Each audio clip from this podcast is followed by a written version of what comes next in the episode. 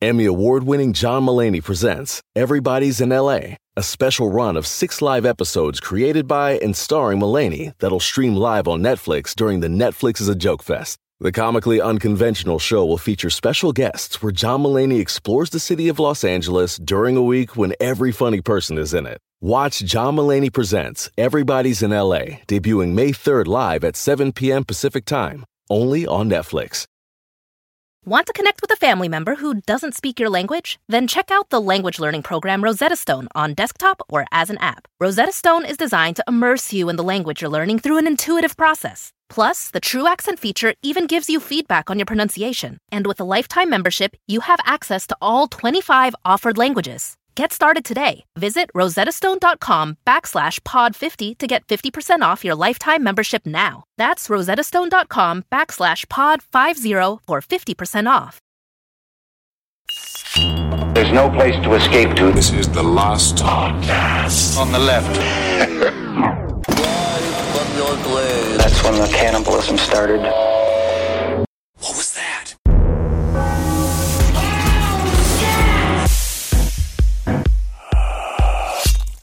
I was doing some research because a listener sent me a bit of information about FDR's final days. Is that what you call masturbating now? Oh. Uh, but apparently, FDR at the time he had suffered from Uh-huh. hypertension, like I do, presidential disease. wow, it sound it actually Same sounds- level of stress. the way that you say it. It sounds like a superpower. Hypertension. I do feel cool, but it's Yeah. not like it's not Tron because it kind of feels like I'm a guy from Tron, but I'm not because I'm just a. It's just sleeping illness. You could hang out with Jeff Sleep Bridges. illness. I could, uh, but he won't answer my letters. Yeah. Isn't that weird? You- we can all make our disorders like sound super cool, like bipolar. Oh, attention deficit hyper disorder. Whoa, Cool. Okay. Yeah. Uh, Why but are you always late? Do you stack things weird? Ooh, that's a hyper disorder you have there, sir.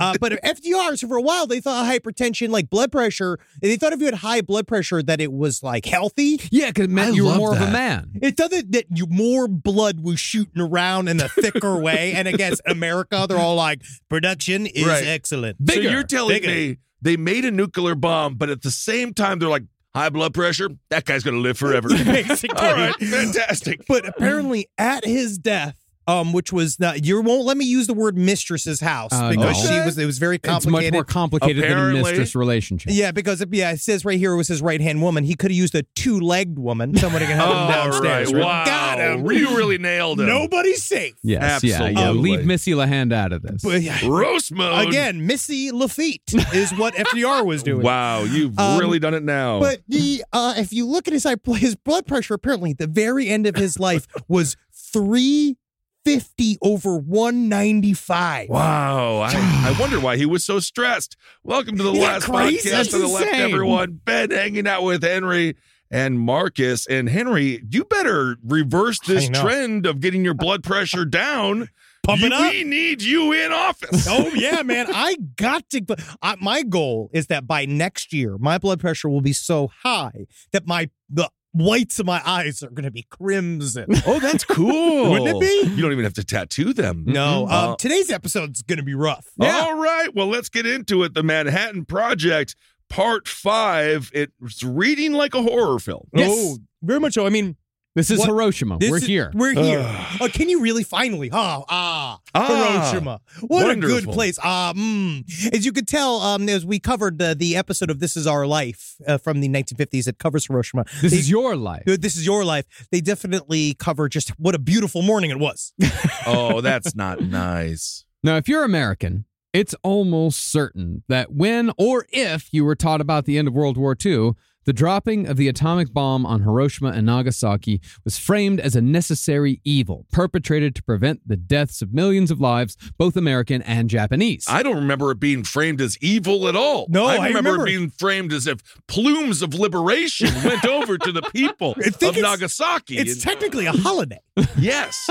They're like, and then they knelt down and thanked us. You're like, thank God, we needed to be spanked. Well, to bolster this argument, atomic apologists often point towards domestic Japanese programs like the Tonorigumi. If you listen to uh, Dan Carlin, Supernova in the East, he really does talk quite a bit about the fervor within the country and how it's so. From that perspective, you can kind of see like, oh, they were they were an intense bunch. They were a very intense bunch, Absolutely. just like everybody else, only more so. Yes. Wow. Dan, call us. Please call us. Well, Oh. I think he Tonor has a rotary phone. I, I was saying the that. thing. What do you really do? We want to get in contact with him, but I think I have to send attach a message to a pony and send it out. 'cause I think he's in Michigan no, somewhere. No, no, no. He's got a P.O. box somewhere in Washington state. Yeah. All right. Well, maybe we don't want to bother him. well, Tonorigumi were mandatory groups of 10 to 15 domestic Japanese households that were responsible for ration allocation, government bond distribution, propaganda distribution, and civil defense. Guys, hear me out. I think I should be in charge of the rations. I just oh, two for me, one for you, two for me, one for you. We'll play the two for me, one for you game. You're the fattest man in town. How? Well, additionally, by the end of the war, these Tonorigumi units had received military training to observe enemy planes and boats. Most frightening to the alarmists, though, was the fact that the Japanese imperial government intended to draft the Tonorigumi as private militias in case of an enemy invasion. And I think it was probably met with mixed results of some. I do imagine a good chunk of them were like, yeah, can't wait, yeah, I'll Yeah. kill, I'll kill, Oh, I'm five. Absolutely. And this does sound intimidating. It's almost frightening when one took into account the tenacity and ferocity of the average Japanese soldier. Of course, propaganda had made the Japanese a terrifying people to the Americans. Put mean- simply, Japan was seen by America as a nation of zealots that were determined to fight to the last man, woman, and child for the glory of the emperor, all because he told them to. If we only had a cartoon bunny to take down these goddamn Japanese individuals. we'll get to Whoa. that here in a second. but here's the thing about the Tonorigumi their duties and responsibilities were almost exactly the duties and responsibilities thrust upon the American public during World War II. Hmm. It's actually uh, even more so like, the giant systemic version of pumping out multiple different versions of the Navy and the Air Force Hmm. and the Army, and again and again and again. We didn't mobilize our homes, we turned our entire industrial network into a war making machine. Mhm. It almost seems like that's a level of zealotry as well. Yeah. What is that constitutional amendment? Is it two, three? You can't harbor the soldiers. You don't gotta harbor soldiers. I think it's three or four. but yeah, if you, make it's- everyone soldiers, then I guess you're not harboring soldiers anymore. And that's the reason why eventually what that's what your Airbnb is trying to do right now, make Yeah. it illegal for you to even go to an Airbnb because we are all soldiers of light in the army of Christ. oh, you're on militarized Airbnb also? Mm-hmm. It's really fun. Well, in this context, we're talking more about the people than the industry. For example, America had the Office of Civilian Defense to help with domestic war efforts. Yeah, Ration- that's where that's where we had like girls in short skirts playing softball, right? And they're, and they're washing each other in a in a brook. Yeah, It's yeah. Like, right? It's like- you got the two riveters scissoring. Yeah, the OCD. Absolutely. Yeah, that's what it's all about. It's it- rationing. It's International Police Academy with nuclear weapons. I mean, that's kind of fun in a but- way. Yeah, in America, rationing was an everyday part of life, and towns across America ran constant drives to sell war bonds to help with the war effort. And when it came to propaganda, ours ran so deep that Donald Duck was in charge when it came to beating the Nazis, while Bugs Bunny fought the Japanese in a cartoon that had an actual racial slur in the title. I think that Bugs Bunny. He should have walked away from that cartoon. First of Well- all, if Bugs Yeah, if Bunny he was cared. his so-called If he American cared. Idol, he would have understood what this would apply to in history, and he would have walked away. So, in, in that case, Bugs Bunny is canceled. yeah, I actually think they could have used Elmer against the Nazis. Except he I did think dress Elmer as a Fudd. lady, very similar to Harry Styles, uncanceled. Uncanceled. Yeah. Well, that racist Hmm. title, that's in addition to some incredibly harsh racial slurs Hmm. used in the cartoon when Bugs Bunny hands out grenade filled ice cream bars to Japanese soldiers who are all portrayed as barefoot, subhuman savages. And also, Bugs Bunny weirdly gets laid at the end of the cartoon. Hey, he's, Interesting. he's in the army. you, you can't eat that. What? Grenade ice cream. I also just don't imagine a bunch of Japanese men pushing a little rabbit down and fucking it in a field. Oh yeah, they would have. It would Can have you been. I not- spit on your grave times a thousand. I consider it also weirder the idea of a little actual rabbit dressed in a human lady's clothes Right. Right. being made love to by POWs from World War II. and this war has been directed by John Waters. Now that's a Interestingly riveting enough. Rosie. yes, indeed. But what scared Americans most about Japan were the militias. It seemed otherworldly to some Americans. We were invented by Yeah, militias. I don't even we wanna- created militias. we're not and even we gonna did it talk all about together. that. Yes. It's in our fucking constitution. We're Well, supposed to have them. You know, I heard those savages get together with firearms and talk about overthrowing the government. anyway, what are we doing? Oh, we're gonna get together with some firearms and overthrow the government. This might not be a good episode for July 4th weekend. it's July 4th weekend. yes, forgot it about is. this. Yeah. But really, this is all about cultural differences. The cultural difference between us and the Japanese is that the Japanese formed and ran their Tanaragumi units with complete obedience, which was such a foreign concept for many Americans that it sort of freaked us out. Where the Japanese followed orders, most Americans had to be dragged, kicking and screaming, into any effort towards the greater good, and they saw anything to the contrary as un American. Put another way, an American man in the 1940s might say, Yeah, I'll kill as many people as you fucking want. I'll Okay. shoot them. I'll blow them up. I'll burn them to death. I'll do whatever the fuck you want. Okay. But I'll be goddamn if you're going to tell me that I can only eat two potatoes a day instead of three because it's my God given right as a fucking American to eat as many goddamn potatoes as I fucking want to. Somebody's saying my language. Uh, yes, they are actually correct. And Marcus, it seems to me as if you call this the greater good. Seems like what's that on your tongue? A little bit of leather from licking all those boots. Interesting. Oh, Wow, the greater good, the his lips nuclear are browned bombs. by the Yes. by the wax upon the shoe. I believe we've hit Intriguing. upon a little bit of the old patented Ben Kissel contrarianism on purpose. a little bit of the old Oh. Wait, no, you just- misunderstanding something on purpose. Wow. Hmm, sometimes his I guess his politician nature is showing itself. I've been swift boated. Wait, I I also it's interesting though because this is how propaganda serves its purpose. Yeah. because we have alienated these people in our minds. We have now, Yes. as an American people, we're saying, "Oh my God, this like this pack of relentless maniacs. We're never going to be able to beat these guys. We're gonna have to stomp them out until we're gonna we're gonna have to kill every last one of them." When don't you think that maybe some of them felt the same exact way? That we felt Yeah. when they were forced by gun to go and b- sign up for these various things. They talk about that with the, in the kamikaze community too. Like, yeah, a lot of them felt duty bound, but it was that duty bound that made them. They made them go do. They were men of honor that Wait. wanted to honor this oath that they took to the army. But a lot of them were not hyper enthusiastic. Can you have a kamikaze community? Wouldn't uh, wouldn't they all Well, sort of slowly there be were like, li- "Where's Daryl?" Well, there were the guys- Well, yeah, He he, had to go doesn't show it. kamikaze. Yeah. Like, here he is right now. It's about adding new members constantly. You have to. yeah, it's a Yes, big you have turnover to. on membership. high yeah. turnover rate. Yeah. But no, it's a, there are because they were like some of them were trained to go and then didn't go.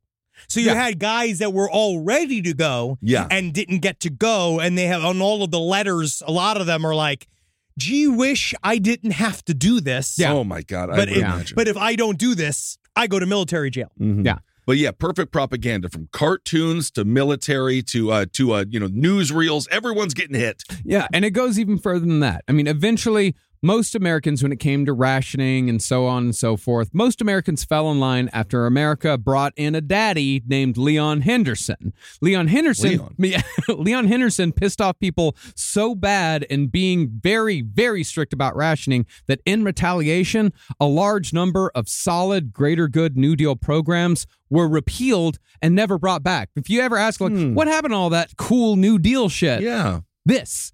Oh. Leon Henderson. He pissed off people by being really hardcore with rationing, pissed off a bunch of people. The Democrats went out of power. Yeah. And so all of that New Deal shit got repealed in the midst of World War II and Well- and the aftermath of World War Marcus, II. that now that you love rationing so much, you'll be happy to know that certain members of our government are going to stop school r- lunches for free.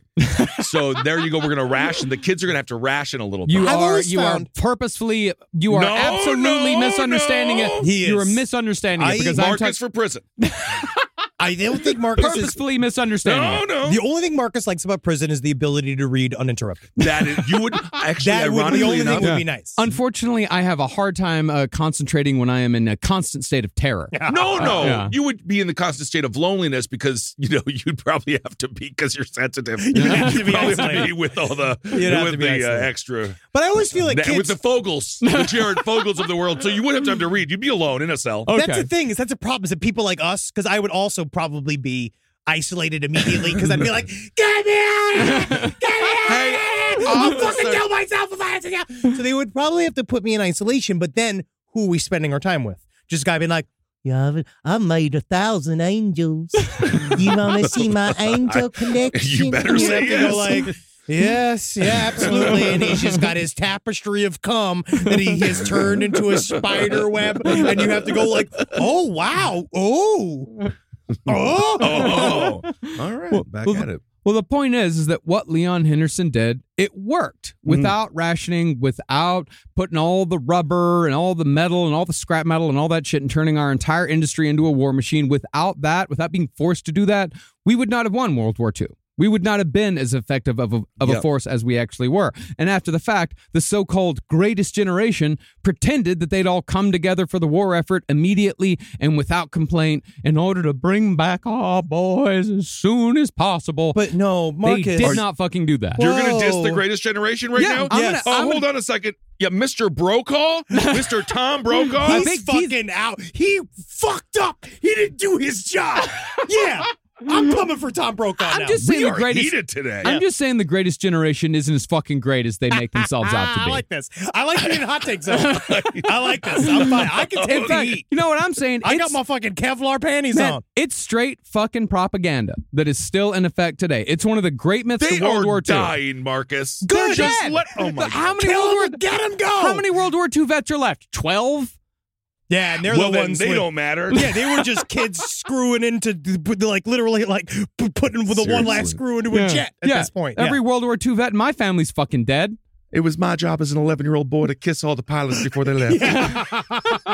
no, but it's true. Like Yeah. it's another myth that uh, we are still dealing with now. You can see the repercussions now of like it just seems that uh, it's just real difficult to get a tired island nation of individualists together Yeah. to do something. Like to have all of America, this massive swath, huge size, all different types of population, and having them all try to be both special stars Uh-huh. Mm-hmm. that each one is their Mhm. own. You're, you're yes, you're your own Your God, special your own little master, universe. special little universe, which I do believe in.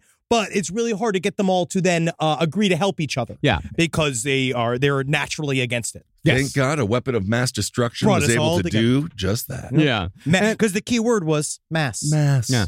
And I bring up all this propaganda for a reason because it was America's sustained propaganda efforts that made both the dropping of the bomb and its later similarly mythical justification possible. In the most basic terms, the government framed the argument as a false dichotomy. If you are against the use of the atomic bomb, then you were for killing Americans. No middle ground. That's how they do it. Yeah. That's what they do. And Mm, for many, this dichotomy only gained strength after the horrors of the atomic bomb became public in 1946. They doubled down. In fact, one poll said that a quarter of Americans wish that we would have dropped more bombs on Japan. You the know, greatest generation. See, Marcus, there was a lot of people on board. It's like they, they just wanted to. I don't know. Yeah. They like the clouds. They Yeah. also saw it on TV. They're like, Yes. I missed that one. Could we get one with a better footage? But It was a little grating. I mean, my entire point is that you don't need to mythologize. uh, You don't need to mythologize older generations, older times. Humans have been the same forever and always, and we will continue to be the same forever and always. And it's not until we fucking accept that that we can truly make change in this world. Or maybe we're forced to be jammed together by AI. AI. But That, that sounds like it is truly coming down the pipe, whether we like it or not. Oh, yes, Mhm. indeed. You see that robot playing tennis? Oh, yeah. Let's Yeah. move. Well, I mean, you remember in the immediate aftermath of 9 11, you remember during the worst of the Iraq War, nuke the Middle East became a popular refrain amongst Hmm. many citizens. At least maybe that was just in Texas. That I don't may know if have you just got that in been Texas. Wisconsin. I definitely remember killing everyone that may even be close to Dan. I'm going to honestly say I was in 1969 in my Hmm. mind Mm, during oh, those years. yeah, okay. So I wasn't really so you there were, so for a lot you of were this fighting conversation. Vietnam Oh, during yeah, Iraq. dude. I, but I was thankful for Vietnam because of all the groovy tunes that came out of Yeah, it. man. man. Yeah. It'd be funny to see with a hat on with a bunch of sticks in it in college. it's Vietnam. We're the Viet Cong. yeah, they loved me there. yeah, they did. But while many Americans knew that atomic warfare was quote unquote bad, or at the very least, distasteful. Yeah, you know That's what? the biggest. That's the my biggest takeaway. the full scope of what exactly the bomb did to the people of Hiroshima and Nagasaki, it isn't common knowledge. because it's just too goddamn horrifying for most people to handle. It's sort of like how everybody knows about, you know, the big serial killers, the big 3 because you can kind of gloss over the details and it's still a good story. It's the reason why people don't know about the Chicago Rippers because it's truly just pure horror and they don't want to hear it. Oh yeah, they just did a. They just released the transcript of the uh, Toolbox Killers. The, the the talking about the they recorded one of their murders, and you see the Mm. detail within it, and it is extremely horrific. But it was like when we were going to do an episode on the Toolbox Killers, we went to go into do going to all the research for it. I was like, there's nothing here. Why can't I find anything? There's been no definitive real anything. And so then that thing came out, and you're like, oh, it's because it uh, destroys your soul. Yeah. Like reading the content that's happened. Yeah, Yeah, I it suppose makes we'll- you half a human for an afternoon. We will cover that at some point, I guess. You know, it's- maybe I don't know. It's the fucking Chicago. disgusting. Yeah. Sadly, like the Chicago Rippers is is that story. Right. Yeah. Right. Yeah. Yeah. But to the point of not being able to handle the truth, if the average American truly knew just how awful Hiroshima and Nagasaki really were, then our image of ourselves as the saviors of humanity after World War II, that gets greatly tarnished. And as we know, World War II is pretty much all we have to be proud of when it comes to military operations over the last 80 years, to the point where assholes are still wearing t shirts to this day that say, America, back to back World War champs. But no one ever says that about like the, the White Sox. Right? Like did the White Sox like won like two World Series like fifty years apart? Like we They can't would. see- Yeah. They- if they did, there would be T-shirts about I'm that. just yeah, saying, but you don't like- you don't go back to like you know the the the the sports uh, achievements of the 1940s. Yeah, you know, no. people we aren't really holding on to that anymore. Yeah, lost four roars in a row to villagers with spikes. you don't see Oh. that shirt. Where's that? Yeah, a lot of people taking credit for something they had no part of. yeah, absolutely. yeah. You don't go like four for four South American coups. I mean, technically, we would be. So we got the two I do wars. want that shirt. I fucking want that shirt. I'm gonna my say- CIA team, my yeah, like team CIA shirt. Yeah. dude. Yeah, they're working hard right now. Oh yeah. But yeah, we want the two one World War One, and World War Two. Then Korean, that's just moot. That's that's neutral. Vietnam, you could say lost, but we'll just say tied. we lost. Iraq War One s- message sent, so I'm going to give that a victory. Iraq War Two, that's going to be That was more of a that's that's a- a, that's- slow that's rollout. a, that's a slow rollout. And then Afghan, yeah, we're about two for we're two one and three. We're two one and three right now. yeah. I, would say one. one- I I would say one, two, and three. Can I ask though, as a comedian, Yeah. can I just ask this in the middle of this before we start? Because obviously we're going to get into some really heavy material here. Extraordinarily heavy. This is going to be some of the most intense shit we've ever talked about yeah, on the show. and I, you know, like ah, I'm a silly guy. And so, like, you know, I'm going to try to make jokes, but I do feel like in many ways, like, I feel like comedians should be treated like medics in the war. Where we should be don't- allowed, we should be able to wave a little flag Uh-huh. that says, like, I'm a comedian. This is legal. Um, it's legal for me to, like, oh, I just sometimes, you know, because when I mess up, just I get an angry email. You know Yeah. what I mean? Yeah, but, you know, right. because you can still take shots. Because, like, you don't think that a medic at some point, because medics, you're not supposed to shoot them.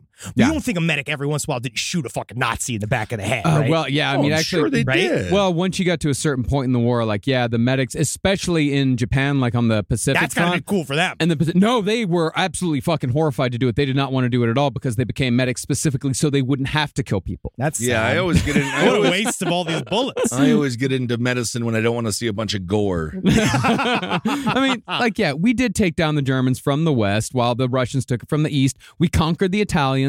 We stormed the beaches at We- Normandy. We it's not liberated hard France. To conquer the Italians. You'd be surprised. Oh, You yeah, gotta- you show up at 3 p.m. Oh, Well, the, they're Italian, yeah, napping. the the Italian the Italian front was actually because you know why craggy, real craggy land, real hard Yes. to take. my, that's where my grandfather was. Yeah. But right at the end of World War II, when we could have come out clean, we not only committed war crimes, we invented entirely new war crimes when we really didn't have to. That is the wartime equivalent of someone coming up to me saying, So, what are you working on next? you know, what you working on next? Above and beyond. That's America. And so, without further ado, let's get into those war crimes with our return to the city of Hiroshima. Just why are you laughing? They were fucking war crimes. They're war crimes, Henry. Why are you laughing? this episode of War Crimes is brought to you by BetterHelp. Yeah, better help. if you had your nuts later this morning, when you're waking up and you want a good Jimmy Dean breakfast sausage, never forget it was brought to you by War Crimes. And then I saw the mushroom cloud. Oh, it sounds like you need a sausage, egg, and cheese biscuit from Jimmy Dean. My sister is the best gift giver I've ever met of any person. It's Jackie Zabrowski. She shops all year thinking about her family and friends and puts little things aside for their birthdays and Christmases. I have no idea how she does it. I don't know how she do it, but guess what? She always wins Mother's Day, but not this year. I'm coming back. Ready to win Mother's Day and cement your reputation as the best gift giver in the family? I'm taking the crown. All right, give the moms in your life an Aura digital picture frame preloaded with decades of family photos. I mean this. We have the Aura frame up in my home. We absolutely love it. I can put photos on it very, very easily through the app. It's fun to do, and the memories keep cycling, and I get emotional. And we filled it with pictures of Carmi and Wendy, and that is not sad. That is celebratory. So you should try it. It's honestly a really good product. Right now, Aura has a great deal for Mother's Day. Listeners can save on the perfect gift by visiting auraframes.com to get $30 off plus free shipping on their best selling frame. That's A U R A frames.com. Use code LEFT at checkout to save. Terms and conditions apply. This podcast is brought to you by Squarespace. Finding work life balance can be tough, but Squarespace gives you the tools to reach your goals and have time to celebrate. Squarespace is the all in one website platform for entrepreneurs to stand out and succeed online. With the new guided design system, Squarespace Blueprint, you can select from curated layout and styling options to create a personalized website optimized for every device. Get your website discovered fast with integrated, optimized SEO tools. Plus, make checkout easy for customers with easy to use payment tools. And with Squarespace AI, you can explain what your site is about, choose your tone, enter what you need, and get auto generated text. And that helps you save time. I know I'm sitting on about two literal wheelbarrows filled with horse pics. Now, part of the issue has been is a lot of these pictures are getting stopped at customs because some of them do depict various world leaders in horse-like circumstances that seems to be pinging a lot of these custom agents accounts. Now, so what I've done to do is like so while I'm trying to work on hand smuggling these horse picks over various country borders. I then also have time because Squarespace is doing all the other ad work for me to go and work on my killdozer at home. So thank you, Squarespace, for allowing me to diversify in the best way possible for this country. Head to squarespace.com for a free trial when you're ready to launch. Go to squarespace.com slash left to save 10% off your first purchase of a website or domain. We're rejoining this story just as the little boy bomb is slowly dropping by parachute on its way to change the course of human history. And the fact they put that spinny hat on it, I just thought that was rude. Okay, I'm done. Now, B 29 Superfortress planes, the kind that drop nukes, they weren't an uncommon sight in the skies of Hiroshima. This area was often a rendezvous point for B 29s on their way to firebomb other cities. Oh. But even though Hiroshima hadn't been firebombed yet, the air raid siren still went off every time a B 29 was spotted, just in case they decided to firebomb this time. And by the morning of August 6, 1945, since so many cities had been firebombed over Japan over the previous week, the citizens of Hiroshima were fried because they'd been woken up every night for weeks by air raid warnings. But with every warning, the firebombing that had ravaged so many other Japanese cities hadn't come. So the people of Hiroshima began to think that maybe they'd be spared the fate of cities like Tokyo, where over 100,000 people had been burned alive. Can I just say this? Let me sleep. Oh, know, yeah, if don't there's- wake don't me wake up. me up. Just let me Yeah, sleep. please I'll do it. die in my Yep. sleep. Yeah. Please don't wake me up. Yeah. Now, Japanese intelligence had been tracking the movements of the plane carrying the atomic bomb bound for Hiroshima, and they knew enough about recent breakthroughs in nuclear research to surmise that just three planes grouped together rather than hundreds out there on a bomb run. That implied there might be a surprise in store. Oh, yeah. And Uh-oh. especially it had been kind of, how do you say, loosely floated Yeah. that we are working on a brand new super weapon. And it seems that, oh, whoa, the United States keeps building these giant Air Force bases right next to us, in, impromptu and real quick. and then there's all these supply chains that are showing up and a bunch of new soldiers.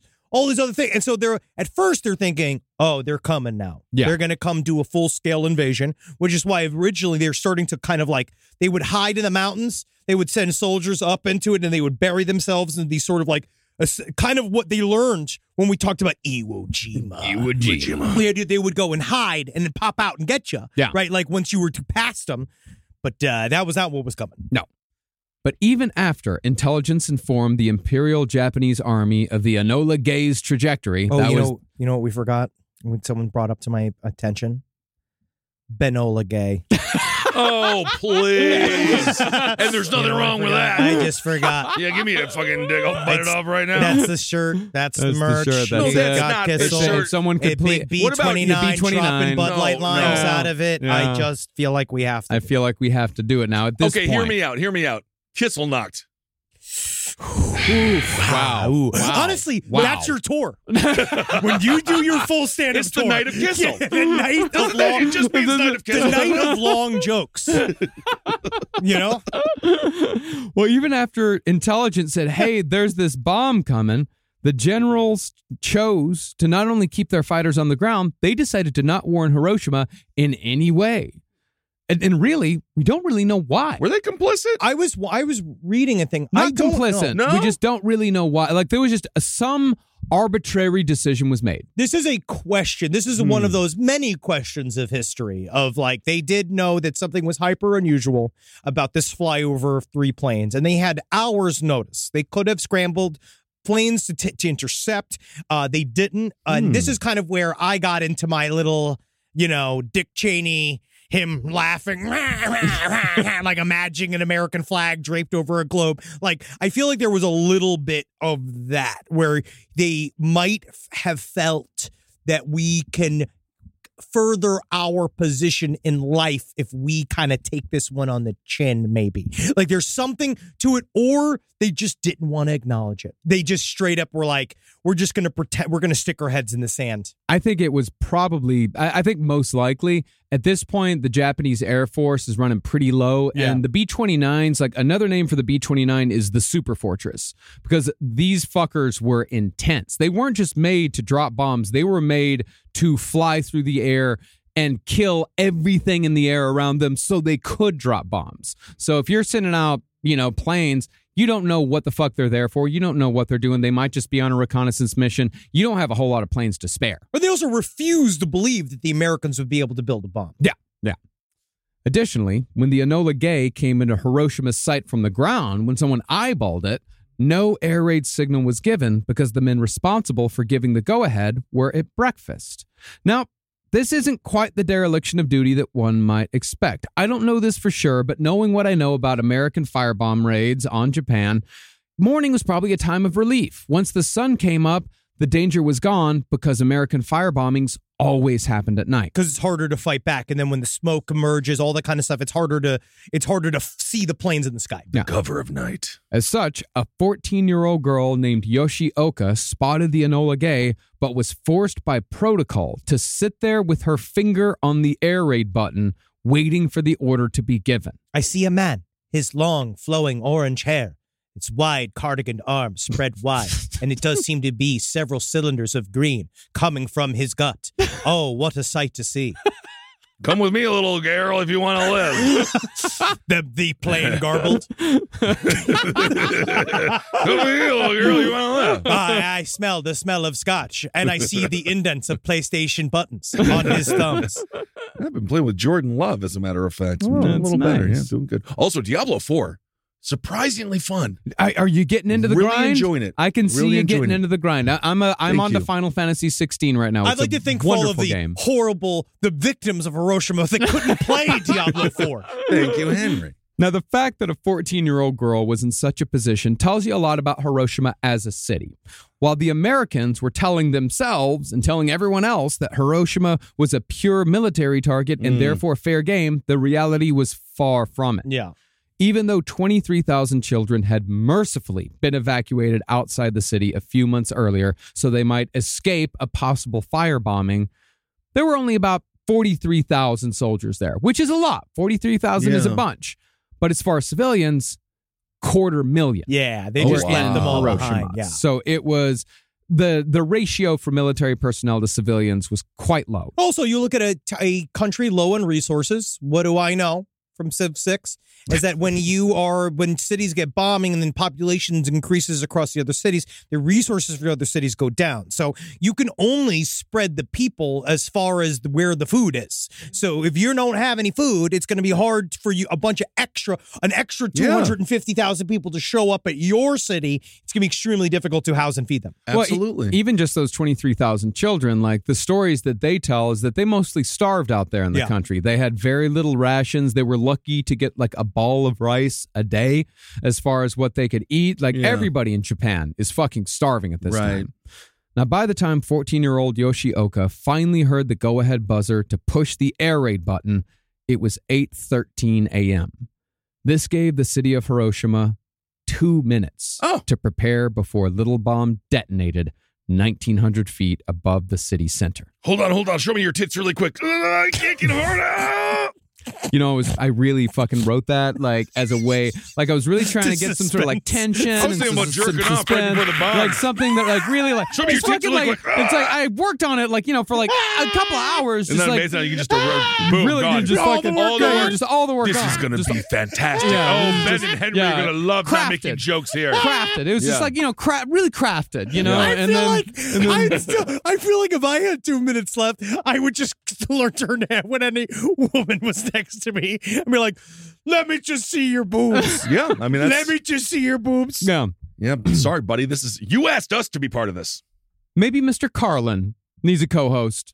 Maybe I should I call think him up. that you Ben and guys would Henry fucking eviscerate each other. Ben and Henry were just two normal people, only more so.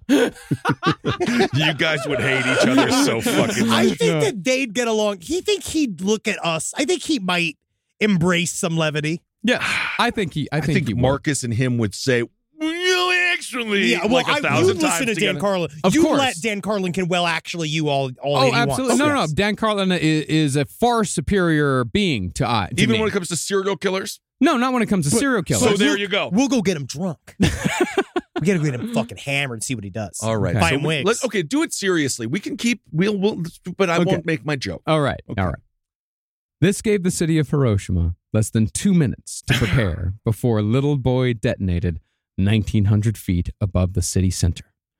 Immediately upon the bomb's detonation, a tremendous flash of pure, silent, white energy blasted its way from the epicenter. In less than one tenth of a second, 30% of Hiroshima's population, 80,000 people, were simply gone. A man sitting on the steps of a bank waiting for it to open was reduced to a dusty black outline on the granite, and the skin on people, even as far away as the suburbs, was darkened several shades, save what parts of their bodies were shielded from the blast. For example, say you held your hand up to your face just by instinct. Everything around the shadow of your hand would have been darkened, but the skin shielded by your hand would stay its normal shade. These markings came to be called the Mask of Hiroshima, and they persisted for months afterward. So weird. You just sent like a chill up my spine. The idea of Yeah. like because the Mask of Hiroshima does sound like an incredible spa, but It not, really- it's yeah, not that's good. No, true. That's you can't. true. No, no, the- that's that's So very bad. The mask is the shadow outline of your hand. Of your hand. Well, Or- why or- didn't it erode the um, hand? Well, because Uh, it does physically because it's a- block the energetic wave. oh, because this is the power. Remember, this is the power of the sun. They have Right. unlocked the power of the sun. They have basically opened up a sun in the middle of Oh my Hiroshima. so God. what we're talking about here, it's a sunburn, but it's the most intense sunburn Right. you could possibly a, a sunburn that will darken your skin for five months instantly. Yeah, cook you. It's cooking you. And then Yes. the uh you'll see because they talked about it in the testing. They said that when they tried to you couldn't block the light if you wanted to, where it was like I forget who said it. It was like they saw it and they saw it free like through the glass. And that was Richard Feynman. It was fine, man. that he saw it and he said that the only way to describe it's like things went white and he's like i'll never see again obviously he thought he went completely blind but he said the difference was instead of it being black is that it was white and, every, and that it burnt everything out of his mind he's like the wa- the crazy. light was so all encompassing that it felt suffocating and like a nightmare Yeah. Hmm. Well, for those unlucky enough to had spotted the Enola Gay that day and were staring at the sky when the bomb went off, their retinas suffered third degree burns, rendering the central portion of their visual fields permanently blind. Those who didn't directly see the bomb go off at all, however, had their own terrors. A college girl who had been facing away from the bomb when it detonated said that she felt as though she'd been struck in the back by a large hammer and then was immediately doused with a pot of boiling oil. Now, while some, like the man on the bank steps, were vaporized, most within a half mile of the blast were reduced to thousands of small piles of smoking black char. Oh, These were effectively melted bone, pure charred bone, because all of the viscera in these bodies had been boiled away in a fraction of a second. And I don't know if you saw, but J. Crew is doing a July 4th sale Yeah. this weekend. That's Right. actually kind of great. It's like Nice. 25% off. So just so you know, just remember, bef- I'll remind you before. The, that's before really the end of the week. fantastic. Thank you for that reminder. After the flash, however, came the shockwave. At the speed of 7,200 miles per hour, the shockwave traveled from the center with such force that it shattered windows 10 miles away Mm. and was felt at a distance of 37 miles away. Because within the radius of the blast, a lot of them said they couldn't hear the sound of the explosion. Yeah, they said it was silent. It was silent, but you could hear it like a thousand miles away. They said that fishermen saw it on like up the side of the coast. They just saw this thing go So and it they was- heard the explosion. It's like moving faster than the speed of sound. So you Yeah. just saw it explode, but the sound was already past you. the sound's Yes. already passed. Oh Yeah. my goodness. In Hiroshima, however, the shockwave demolished two thirds of the city's buildings as if they had been cut down by an enormous scythe, shredding the people inside their homes with broken glass or ripping apart their bodies with the flying debris. Finally, though, came the fire. In less than a second, the bomb created a fireball that expanded to 900 feet, and the resulting firestorm eventually destroyed everything within 4.4 miles of ground zero. The Enola Gay, meanwhile, was trying to get as far away from Hiroshima as fast as it possibly could. To avoid getting caught in the blast, pilot Paul Tibbets had to get clear within 43 seconds of the bomb's drop from the bomb bay.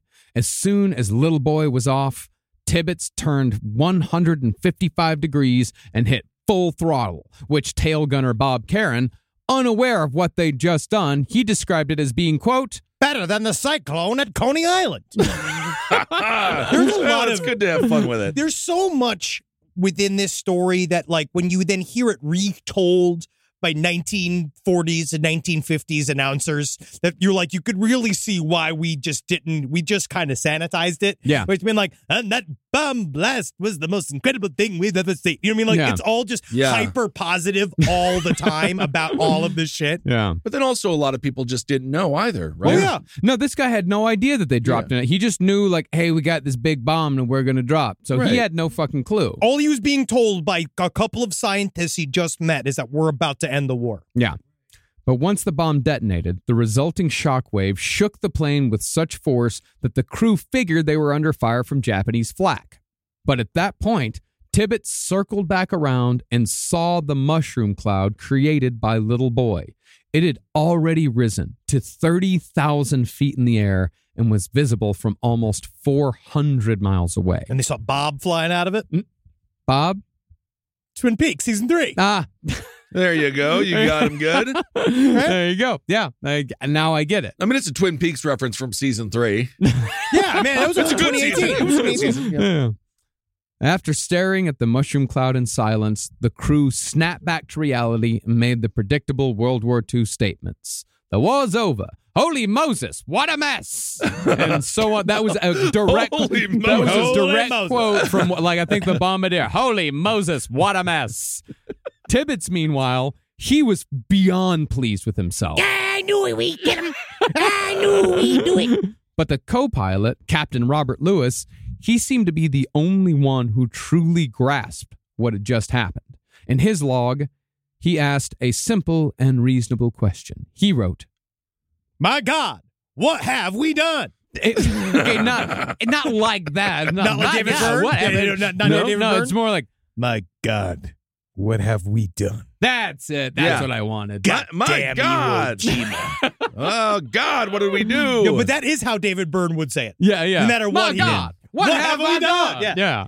yes, indeed. Log.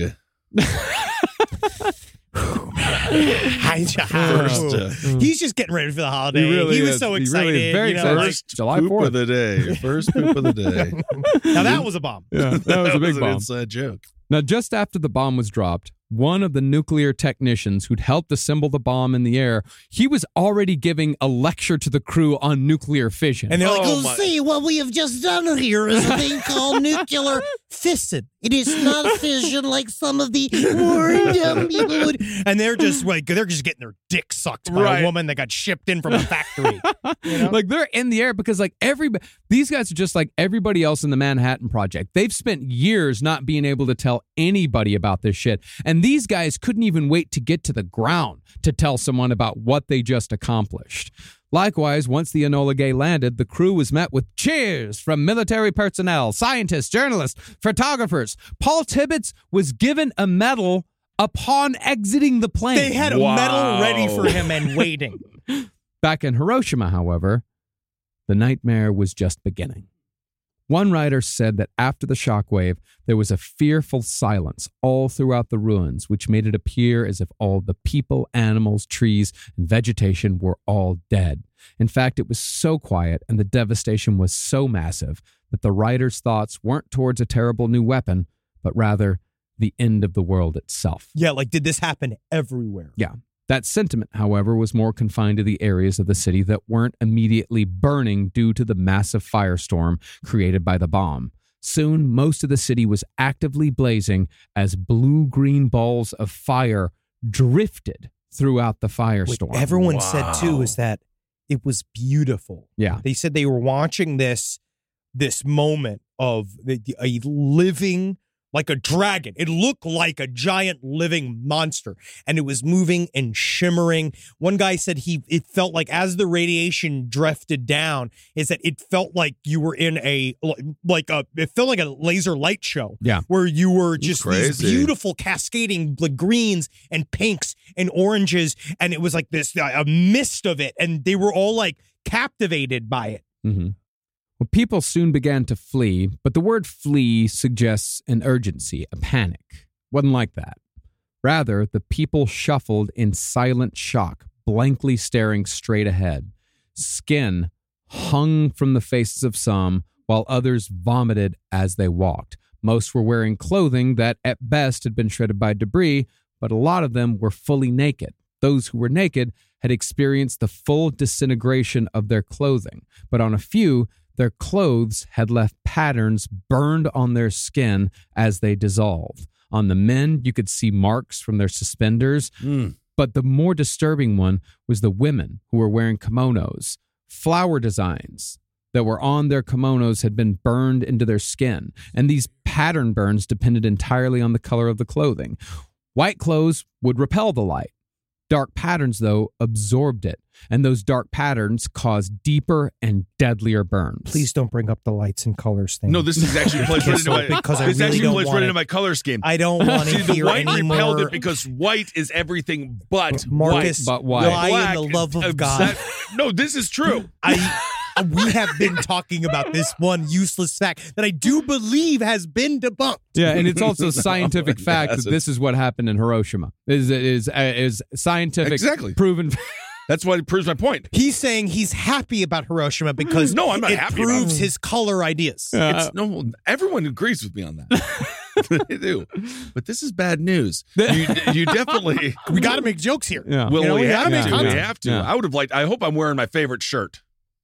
What's your favorite shirt?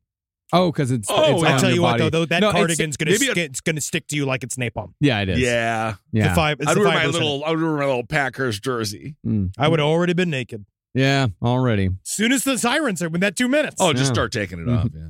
But while some tried helping, there was only so much they could do. A doctor Yeah. named Michihiko Hachiya, these are difficult names, so bear with me. He ran from his home with his wife before it collapsed, but the doctor fell over as he escaped to the streets. It was not, however, debris that had tripped him up. Uh oh. Rather, the doctor had stumbled over a man's head that had been severed and thrown who knows how far away from its body as a result of the blast. This is why we just got to let them sniff butts. If Yeah, this is sure. where, if they're getting Sure. into the sniffing butts, I, what? Sure, sure. I don't understand. We'll what, talk about. I'll, we'll just. I I let have it. talk no about- idea what We- you're talking We were about. talking about last The game week. shows, Kissel the got game into shows. like Oh, the Japanese game shows. Ah, the being game overly shows. into guy sniffing butts. Butts. I don't know if they're recently- I don't overly know into how it. but They're a into man it. getting his head blown Because off by a the nuclear trauma- blast has trauma. The man Trauma. Oh, trauma. because it was Trauma. Now, traumatized. So, yes. so in a- internalized so now- generational trauma. They're allowed to do Yes. whatever Butt- they need to butt get sniffing. Yeah, anything that allows them to smile. so this is about no judgment.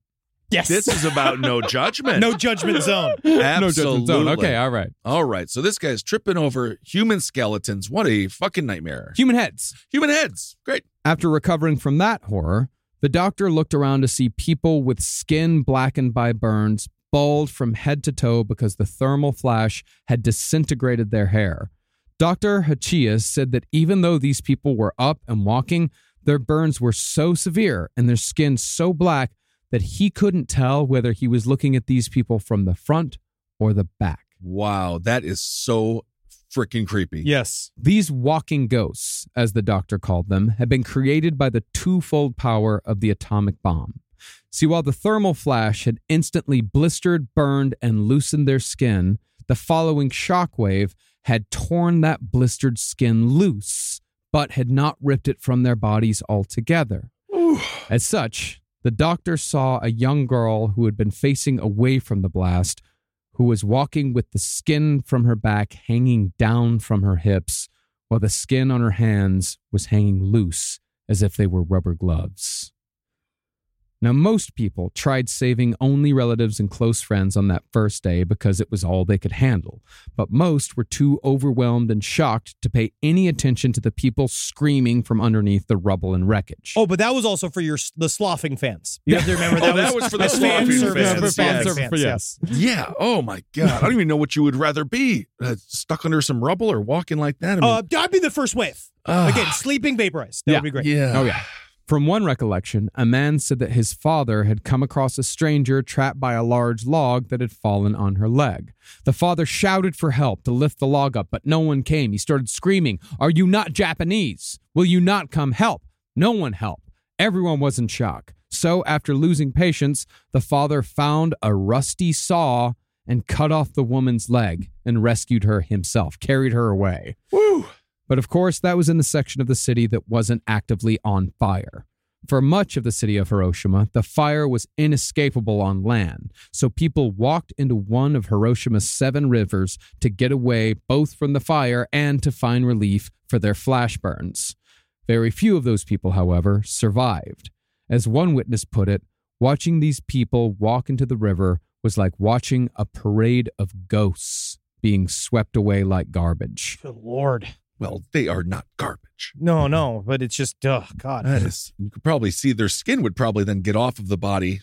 Yeah, the Oh, skin. yes. yeah. The, Oh, wa- God, the yes. water brings the skin off real fast. Yeah. Oh, yeah. All right. Yeah. I feel like we're in a Tom Waits song. I know. I don't like it. This is more I, mean, I na- do like Tom Waits. I think this is more Nick Cave territory. Yeah, Yeah, yeah. yeah. Those are musicians. I don't want to be any part of their lyrics, but I do like to listen to them. I will say before we get to new sidebar, have you seen Nick Cave enjoying Bruce Springsteen? no. You should look it up. I will. Sorry, Marcus, but Nick Cave's a huge Bruce Springsteen. Oh. No, we fan. need that. He was. You We watched need him that. watch that Scarecrow man dance like a forty-year-old dad to Glory Days. Okay. Is one of the most enlightening things you could see because it's him as a ghoul. It's full Nick Cave. He's going Glory Days. Like he's Hey. just him dancing along, loving his life. Nick Cave's his own man. If his love of Bruce Springsteen is what produced such wonderful songs as Henry Lee It and the didn't. Ballad of Mulhaven, Absolutely not. No, no. I think he was just on camera and knows Bruce Springsteen personally as a friend. Oh, I'd dance if I saw Bruce. You He's gossip. great. Yeah, of course. Well, those who did survive swimming in the river would have to push away dead bodies with their bare hands, like so much driftwood. See, that inspired Nick Cave. yeah, That may have. that's Yes, actually very That Nick may Cave have, type image. Yeah. Those people, however, were the ones who still had the presence of mind to make the connection that a river would be the safest place in a firestorm. Many instead wandered aimlessly, trapped in an unspeakably painful horror show. One schoolgirl remembered seeing a man without feet walking on his ankles, while another saw a man whose eyes were swollen two inches out from the sockets. And this unrecognizable, unfortunate soul horrified the witness by calling her by her name. Julia? From gym class? Ned? Ned Ryerson? Oh my god, that is so fucking horrifying. Yeah, dude. It's not good. No, it ain't good. It ain't good. Now, this man was only one of thousands who had begun to swell after the blast. Faces were especially susceptible, sometimes swelling so large that it was impossible to tell where the eyes and mouths were. As one woman horrifyingly put it, you can't imagine how big a human body can swell up. Can I make a joke about fat uh, Chris Christie? I, I Can feel I do like that? you just Please do. asked Am I me- allowed to please make a do. joke now? I Please do, think please you- do, please do. yeah, I've seen someone fucking blow up like that. Yeah, Chris, Chris Christie, Christie. Chris must Christie. have been attacked by an atomic bomb. Yeah, you ever seen John Panette? He's dead. R.I.P. And he lost weight before he died. He did. Mm. Yeah. Now, I think it's important to mention. Who else is big and an asshole? Ugh. Ah, Oh. Name, insert. You all know someone who's a big asshole in your home life. you just Yeah, put just- it in there. You like Gatorade Insert. from electronics. Yeah. put that person in there. Create a punchline around that person would make sense. Attached. They must have been at Hiroshima. right. There's your joke.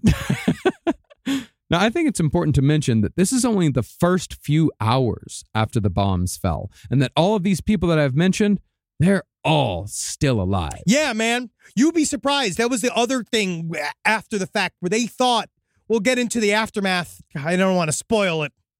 We'll get into the aftermath. Yeah. Yeah, next episode. Yeah, we're going to get Oh, into okay. the aftermath, but you're going to find out like they were kind of surprised that they all didn't die. Yeah, I Because would they be were all pretty surprised. we were fed this line that it was just going to vaporize them. Yeah. Right. Like Yeah. this is it, that it's clean. it- boom. Yes, there's going to be radiation fallout, but we did we made sure that there was measures to, to control all these Mm-hmm. aspects and stuff. But no, they thought that everyone would be dead, and so when they showed up and they're like, "Oh, people lived."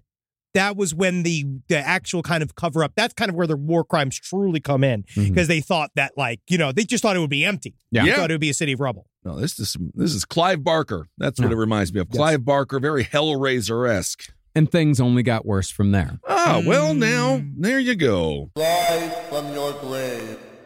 This show is sponsored by BetterHelp. It says here I have to talk about something I need to get off my chest, and uh, I guess I can share it here. I, I eat mayonnaise for fun. It's a hobby of mine, and it's an addiction. And it's a daily weight on my life. How much I need whipped egg whites and oil crammed into my veins as soon as I wake up. And a lot of people carry around a lot of different stressors, big and small. Some people are presidents, some people are soldiers, some people have to eat mayonnaise, especially with hard boiled eggs, which is what I eat for lunch. But I guess I should share that in therapy because therapy is a safe place to get things off your chest and to figure out how to work through whatever's weighing you down. And what I do is I just add eggs if I have mayonnaise left over. I just continue to add the eggs. But if you're thinking of starting therapy, give BetterHelp a try. I hope they can help me. My God. I hope they can help me. Get it off your chest with BetterHelp. Visit betterhelp.com slash lastpod today to get 10% off your first month. That's BetterHelp! H-E-L-P dot com slash lastpod. Ah, Jules. Oh, Jules, make a wife smile today. The road to getting engaged can be long and full of memories and pitfalls and landmines, or it can be short and thrilling, like a roller coaster on the way to the police department. But the road to finding the perfect engagement ring is a straightforward path every time. All you've got to do is head over to BlueNile.com and they're going to ship them rocks straight to your wife's new fingers. On BlueNile.com, you can create a bigger, more brilliant piece than you can imagine at a price you won't find at a traditional jeweler. Blue Nile is the original online jeweler since 1999. That's present time to me. Their diamond price guarantee means that in most cases they can meet or beat a competitor's price on a comparable diamond. I know when I got my wife a beautiful Blue Nile necklace, the first thing she did was, What did you do? But afterwards, she was so happy to have it and she loved it and she wore it when we went on vacation. And Maron, did everybody come around being like, Where'd you get that piece, you beautiful woman? And I was like, Stop talking to my wife. She's spoken for. You can see it with the Blue Nile bling she's got on her. Right now, get $50 off your purchase of $500 or more with code LASTPODCAST at BlueNile.com. That's $50 off with code LASTPODCAST at BlueNile.com. BlueNile.com. About an hour or two after the bomb fell, it began to rain in Hiroshima. But while this may seem like a relief, the fires had seeded the clouds above the city with ash, so the rain fell as a blackened mixture of ash and radioactive fallout in abnormally large drops. I don't know if what these guys are complaining about. Free chemo is Yeah, incredible because that's true. it's so expensive. What a day to be a weatherman. Now that the victims were covered in black sludge, the walking ghosts of Hiroshima took on a new level of horror. From the recollection of one man, he saw a woman with her jaw missing and her tongue hanging out of her mouth, wandering north and trying to call for help in the black rain. Well, I just can't. I, I don't even think you have to. You don't even have to say that you need help at that point because we all know. By the time you this know, we all actually would. Know I just that. think America needs to Yeah. know. Honestly, you, you can be relieved because we won't even get to this in the Oppenheimer movie. By the time all this is happening in the Oppor- Oppenheimer movie Yeah. timeline, you're watching Barbie. you're I mean, already it's all- watching you're Barbie. already watching Barbie. You're already watching Talking it. about melting like wax. yeah, yeah, yeah. Yeah, yeah. yeah, yes, indeed. It's supposed to be funny. Yeah. Margot Robbie. uh, It'd be The kind Barbie. of cool though if you just if they did at the end of the Barbie movie just drop the Nagasaki bomb. That's like you drop the Oh. second bomb at the end of Yeah. that and kill all of them, and then the last five minutes of that is is Margot Wa- Robbie walking around with her face melted and all because that would be cool. They had that'd that, be but they're cool. not risky filmmakers like I would. be. No, they Yeah. had the Hiroshima playset. I'm surprised they didn't include that. yeah. Not prob- probably not going to be any.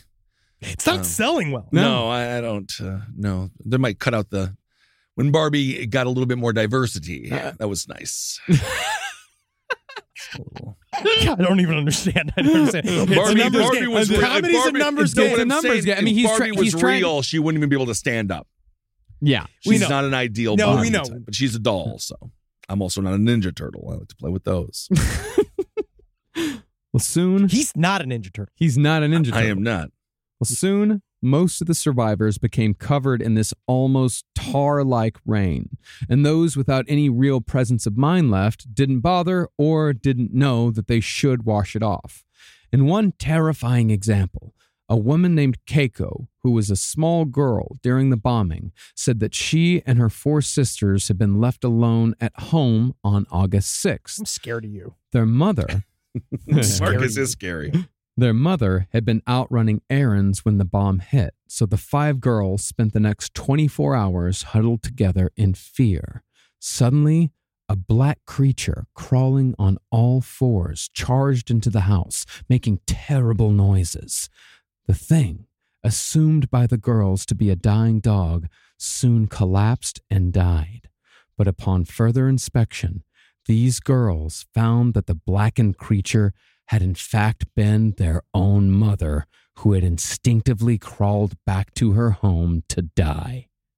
Julie from gym class? wow, Ned, Ned Ryerson.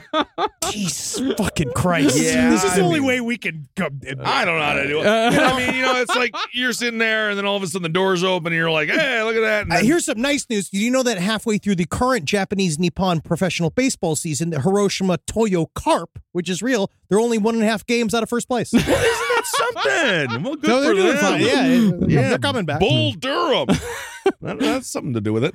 Meanwhile, the few people that were relatively uninjured spent the next few days trying to save others, although most were too far gone to save. Yeah. One who tried anyway was the Reverend Kiyoshi Tanimoto, who tried ferrying people across a river away from the raging fires. Floating down a river that night, Reverend Tanimoto came across a group of about 20 people crying for help from the water. They were too weak to lift themselves up into the boat, but when the Reverend reached out to take a woman's hand, her skin slipped off in huge glove like pieces. After taking a moment to himself to briefly process one of the worst things Yeah, yeah, a human yeah. being can Yeah, see, yeah, yeah, it's bad. Yeah, yeah. Your it's brain very is bad. just like, we're going to note that. All right. Yeah, noted. Mark.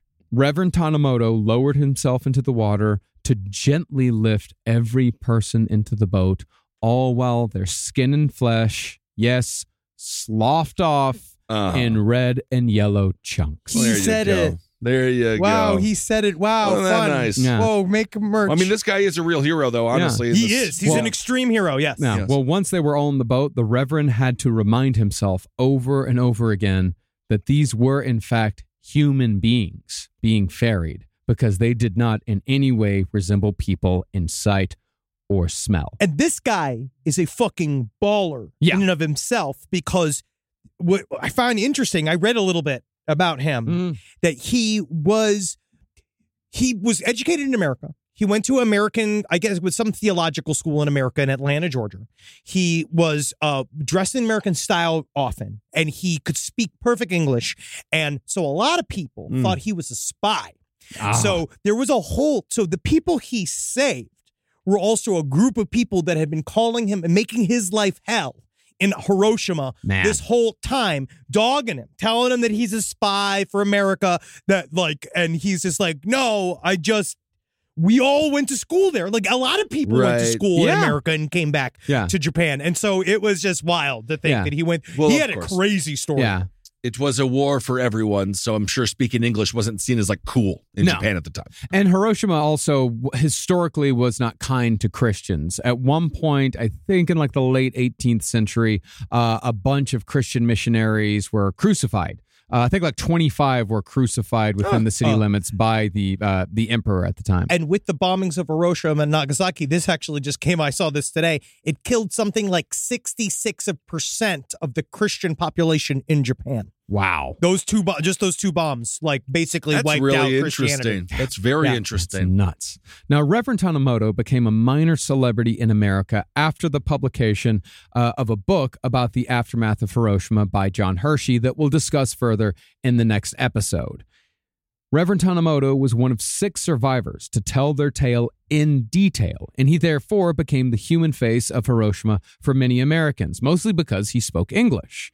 Ten years after Hiroshima, the Reverend traveled to America with a group of 25 girls dubbed the Hiroshima Maidens, so named because they'd all been schoolgirls seriously disfigured by the thermal flash of the atomic Ah, bomb. God Ah, damn, now they'd just be on the VMAs or something. You know what I mean? Uh, uh, Would they'd you have a just bring 'em TLC up- show.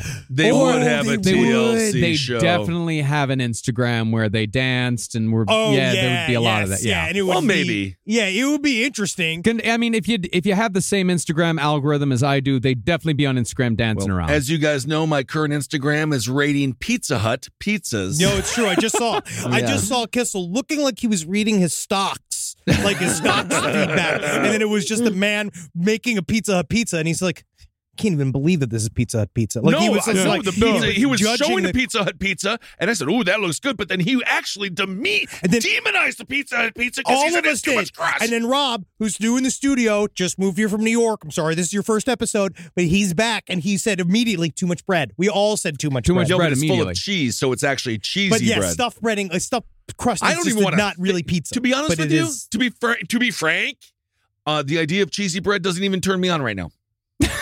I don't want to see anything peeling. I don't want to see. I don't want to. no, I see. I see. don't want melted cheese No anywhere near cheese. me right now. Gotcha. Today, Yeah, you know what yeah. I'm doing? Cold sandwiches. Cold sandwiches. Cold That's good. sandwiches That's today. good. Yes. Well, the Hiroshima maidens were seeking reconstructive surgeries to fix such conditions as hands that had permanently reverted to bent claws because of the burns, all their fingers had fused together, uh, and they had facial scarring so extensive that it was considered too extreme to be seen on television at the time. Listen, and I like- bring up television for a point. Now listen, ladies, listen, ladies, listen. I I hear your cries, I, I, honestly, and I'm with you, and I'm feeling you. You know, I'm, I'm having trouble looking at you, but I, I'm with you, right? We want to fix you up. The thing is, faces, hands, real difficult. We get y'all a couple of double D's, right? You're gonna go with breast implants. what we do is I You say think we that these take women each- need breast I think we implants? take each one. You know, listen. Now this might be some people. I, now I just might be a CEO of a television network. It does sound- honestly, it's- Maybe just a big Hollywood plastic surgeon. Uh, here. Maybe I, that's It's just me. not that far off of Extreme Makeover Human Edition, Yes. which lasted for two or three Oh, and- seasons. The Ugly Duckling. I remember that show. Was it called the Ugly There was Duckling? a British version was called Ugly Oh Duckling. my goodness! Well, if you're wondering why I mentioned television specifically, it's because Reverend Tanimoto, upon his arrival in America, was a guest on an episode of a television show called This Is Your Life. Yes, If you've never heard of it, and why would you? man. This Is Your Life was a show where regular people were surprised on live television without warning by a retrospective of their life as told by colleagues, relatives, and friends. And it would be kind of across the board. You know what I mean? They had like, I want to say they had like Helen Keller and they mostly Yeah. had her feel textures. There was like a bunch of concrete. ce- there was Yeah. a bunch of like celebrities Yeah. on Yeah, this or they'd like have that. They'd have They'd like, you also know- have like I remember regular this people show. too. I mean, uh, I don't remember it, but I've seen it on YouTube. I remember that the last living Civil War guy. You know Yeah. what I mean? They had a couple of those guys and they show up and they're like, and this is the the slave you beat. You know what I mean? Like, and they was like, whoa, you know what I mean? Like that, something like that. Yeah. But this one was a real gotcha one. yeah, this was an extreme gotcha. Ooh, and is this this isn't the one where they had to guess which the ones they were, right? There No, wasn't three, this- just one person. This is a, this it's one That, person. I, that is um that is the Groucho Marx show. I forget what That the was fuck that was fun. called. you uh, bet your life. You bet your life. Yeah. Yes. Yeah. No, this is the one where they just shove a dude or a woman into a television station, say, Right. hey, you're on television now, and a bunch of people are going to tell you about your life. And they did this to Reverend Tanimoto 10 years after Hiroshima. that sucks. And- I'd be like, I don't want to. I want to Well, forget the other time you forget don't- your life. Just give me a bunch of other people that pretend that they knew me, but it was a much different story. It's just what they they really thought they had something here. Yeah. And after hearing from various people, such as two Hiroshima maidens, who, of course, had to be hidden behind a screen so as to not offend the American audience. It's so much creepier. It's- Yeah, it to is. show people what's happening. Yeah. but they didn't want to. It's also look at look at what we Look did. what we did. Yeah. Finally, the producers brought out a guest that was, at best, in bad taste, and at worst, extraordinarily ghoulish. because they prep the whole beginning of this is it's the character from Ren and Stimpy, the the, the broadcaster character. It is that Mm, guy. He was like, "Hey there, ladies and gentlemen, brought to you." Oh, no, you might see that little name right now. That is our advertiser, Mister uh, Tanimoto. Uh, yes, we you might not know, uh, but we have a special guest here today. So first of all, I want to know.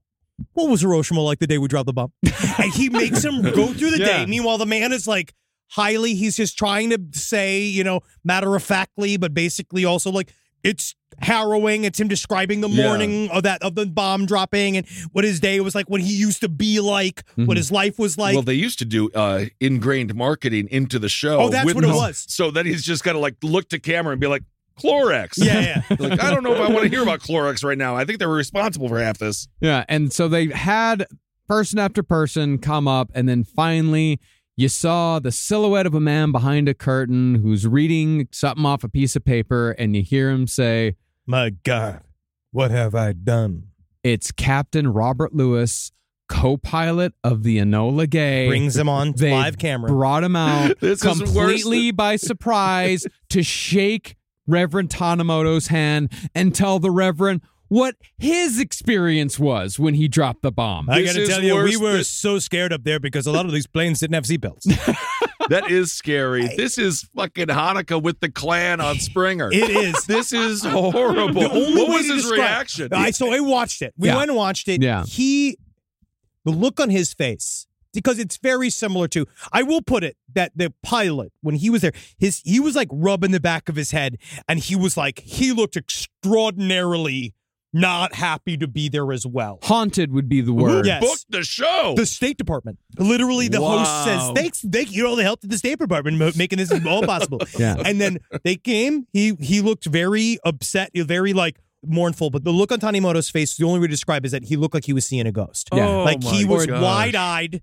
Like I'd be fucking. Ah. who is this man? Yeah. This man who killed everyone I know. Oh. Like I know he was the end. He was just He's the a end cog in of the He was the machine. end of the Yeah. machine. Still, he was in the plane. I mean, he was like it was like he was looking at a demon, at- Yes. at, at an oni. Like it was pure abject terror. It looked like he just again awkward, like the, the most awkward thing I have ever seen. Yeah. But I want to hear uh, what you're going to like here, sir. Is uh, this is actually an autographed copy of a book I wrote about dropping the bomb. Yeah, that is. There you go. But that was before those guys made money. He was just uh he looked extremely fucked up though. Yeah. Yeah. it it sounds like an absolutely dreadful thing. But t- to be honest, to the producer's credit, fascinating. We're talking about it. Oh, yeah. I mean, it was good. I mean, 2023. I mean, but it I also mean- it also shows you that American television has always been ghoulish. It's always been like this. Oh, Always. Always. Yes, always. Now, as horrendous as the Reverend Tanimoto's experiences were both in Hiroshima and on television, they paled in comparison to what was experienced by those who staffed the remaining hospitals in the city.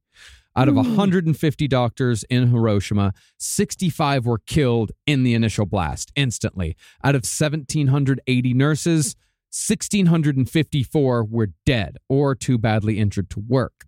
The largest hospital that wasn't completely destroyed was the Red Cross. And while six out of their 30 doctors were able to somewhat work with injuries, there was only one doctor who came out of the initial blast unscathed.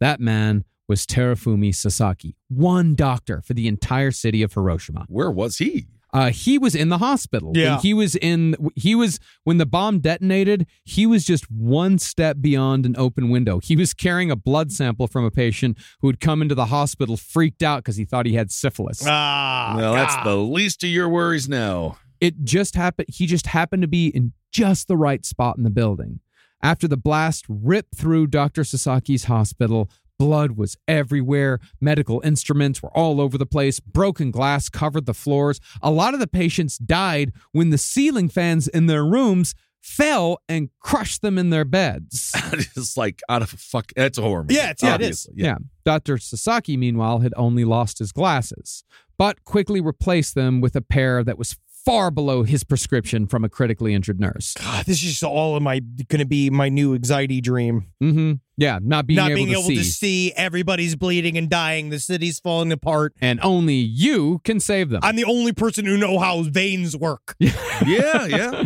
But then you get to wake up next to your two dogs. yeah, that's nice. Isn't that nice? You fucking American bitch. I am lucky. you get to wake up to your two dogs. Comedians should be free. Dr. Sasaki then began what was a near uninterrupted three day shift trying to help the people of Hiroshima. Now, at first, Dr. Sasaki thought that the hospital had been the sole target of a bomb, so he got to work bandaging the thousands of injured people inside the hospital. But soon, thousands more began wandering through the doors, and before long, the injured and dying citizens filled every hallway, laboratory, staircase, driveway, courtyard. Eventually, a veritable sea of people filled the surrounding blocks of the hospital, all of whom were clinging to the faint hope that someone would come out to help. And to think that there was just hours before they were running from Godzilla. that was the only thing that stopped. Godzilla was many years later. Godzilla was a result of the Unbelievable. atomic bomb. I can't believe you Unbelievable. would make such a stupid, simple mistake. it really is actually quite pathetic the mistake that you made. Everybody knows that Godzilla, along with King Kong, were probably babies at this time. In no way would they even be there. I've been thoroughly maybe dressed Godzilla could down have said, yeah, maybe, by my co-host, and Yeah. I will somehow continue. Yes. Well, to put it into perspective, it's estimated that 10,000 survivors made their way to Dr. Sasaki's hospital while only 600 beds were available. And remember, one doctor. Faced with the increasing enormity of his task, Dr. Sasaki decided that the only thing he could truly do was to keep people from bleeding to death. He became what he described as an automation of a doctor, wiping, dabbing, bandaging, wiping, Oh. dabbing, Yeah. bandaging over and over again for three days straight. Making things worse, the floors were covered in blood, vomit, sloughed off skin, Yeah, it would make it worse. And it would it totally makes it worse. And, And- no, yeah. and eventually decompositional Yeah, fluids. it's go- so much worse that way. It- it's- Remember, yeah. it's August, and it was a particularly hot August, Well- and people were dying in the hospital by the thousands. There was nowhere to take these bodies, and more importantly, there was no one to carry them off. So the dead decomposed and liquefied next to the living.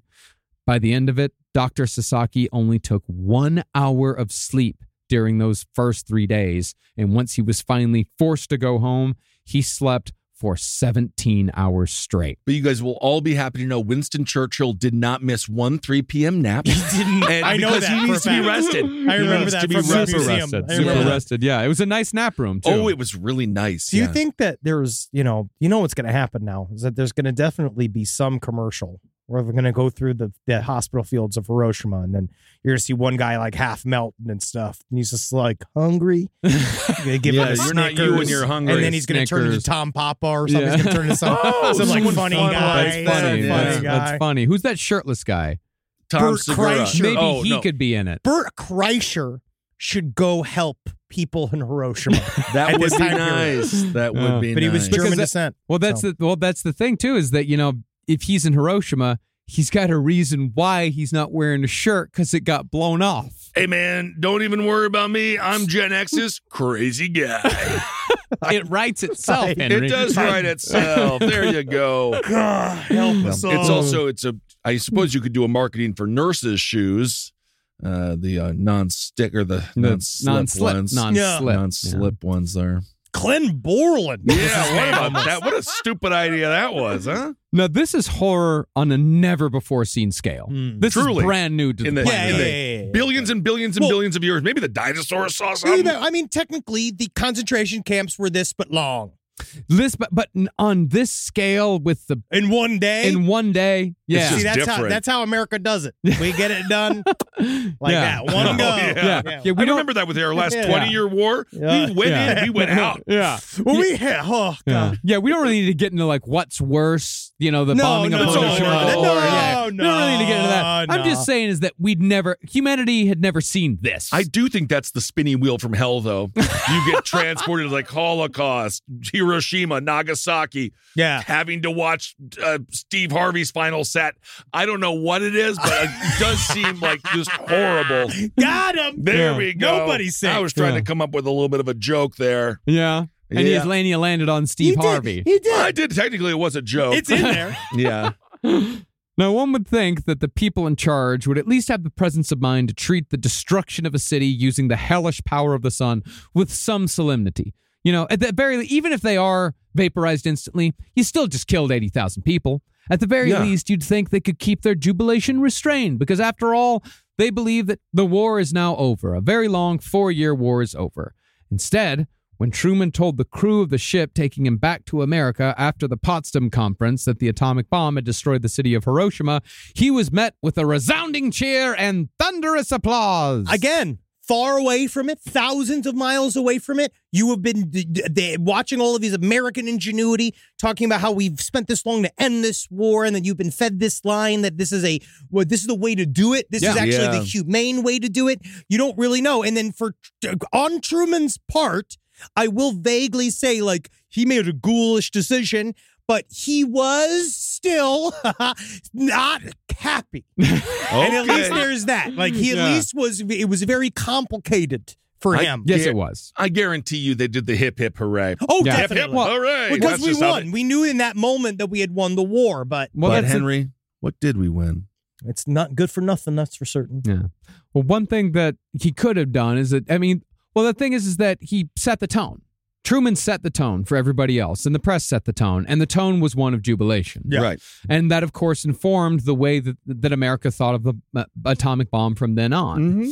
The next day, the White House released a press statement to the world revealing that we dropped the biggest bomb in history on the city of Hiroshima. Although the statement made a point to call Hiroshima a quote unquote important army base, they didn't call it a city. No.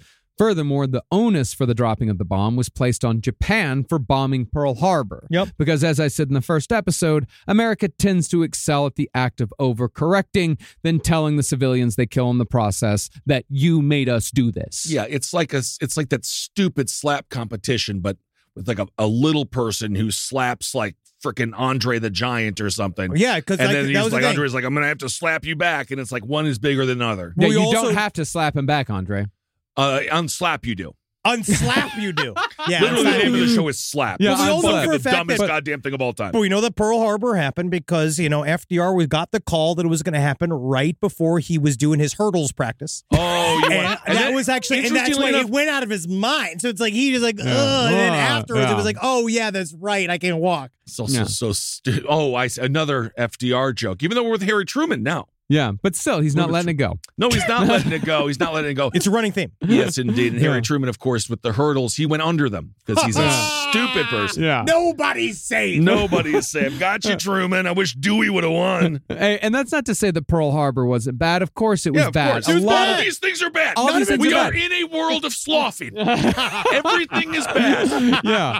But that's the thing is that you don't need to overcorrect and destroy two cities and murder hundreds of thousands of innocent civilians Americans as revenge. Hi, and you hello, don't need to welcome. say you did this to yourself. Hi, hello, welcome to the International House of Sloughing. Do you want a bowl? you want ears or you want you want eyeball gunk? Man, I just really wish that you guys had ham steak. Yeah, Oh. we do, but it's baby.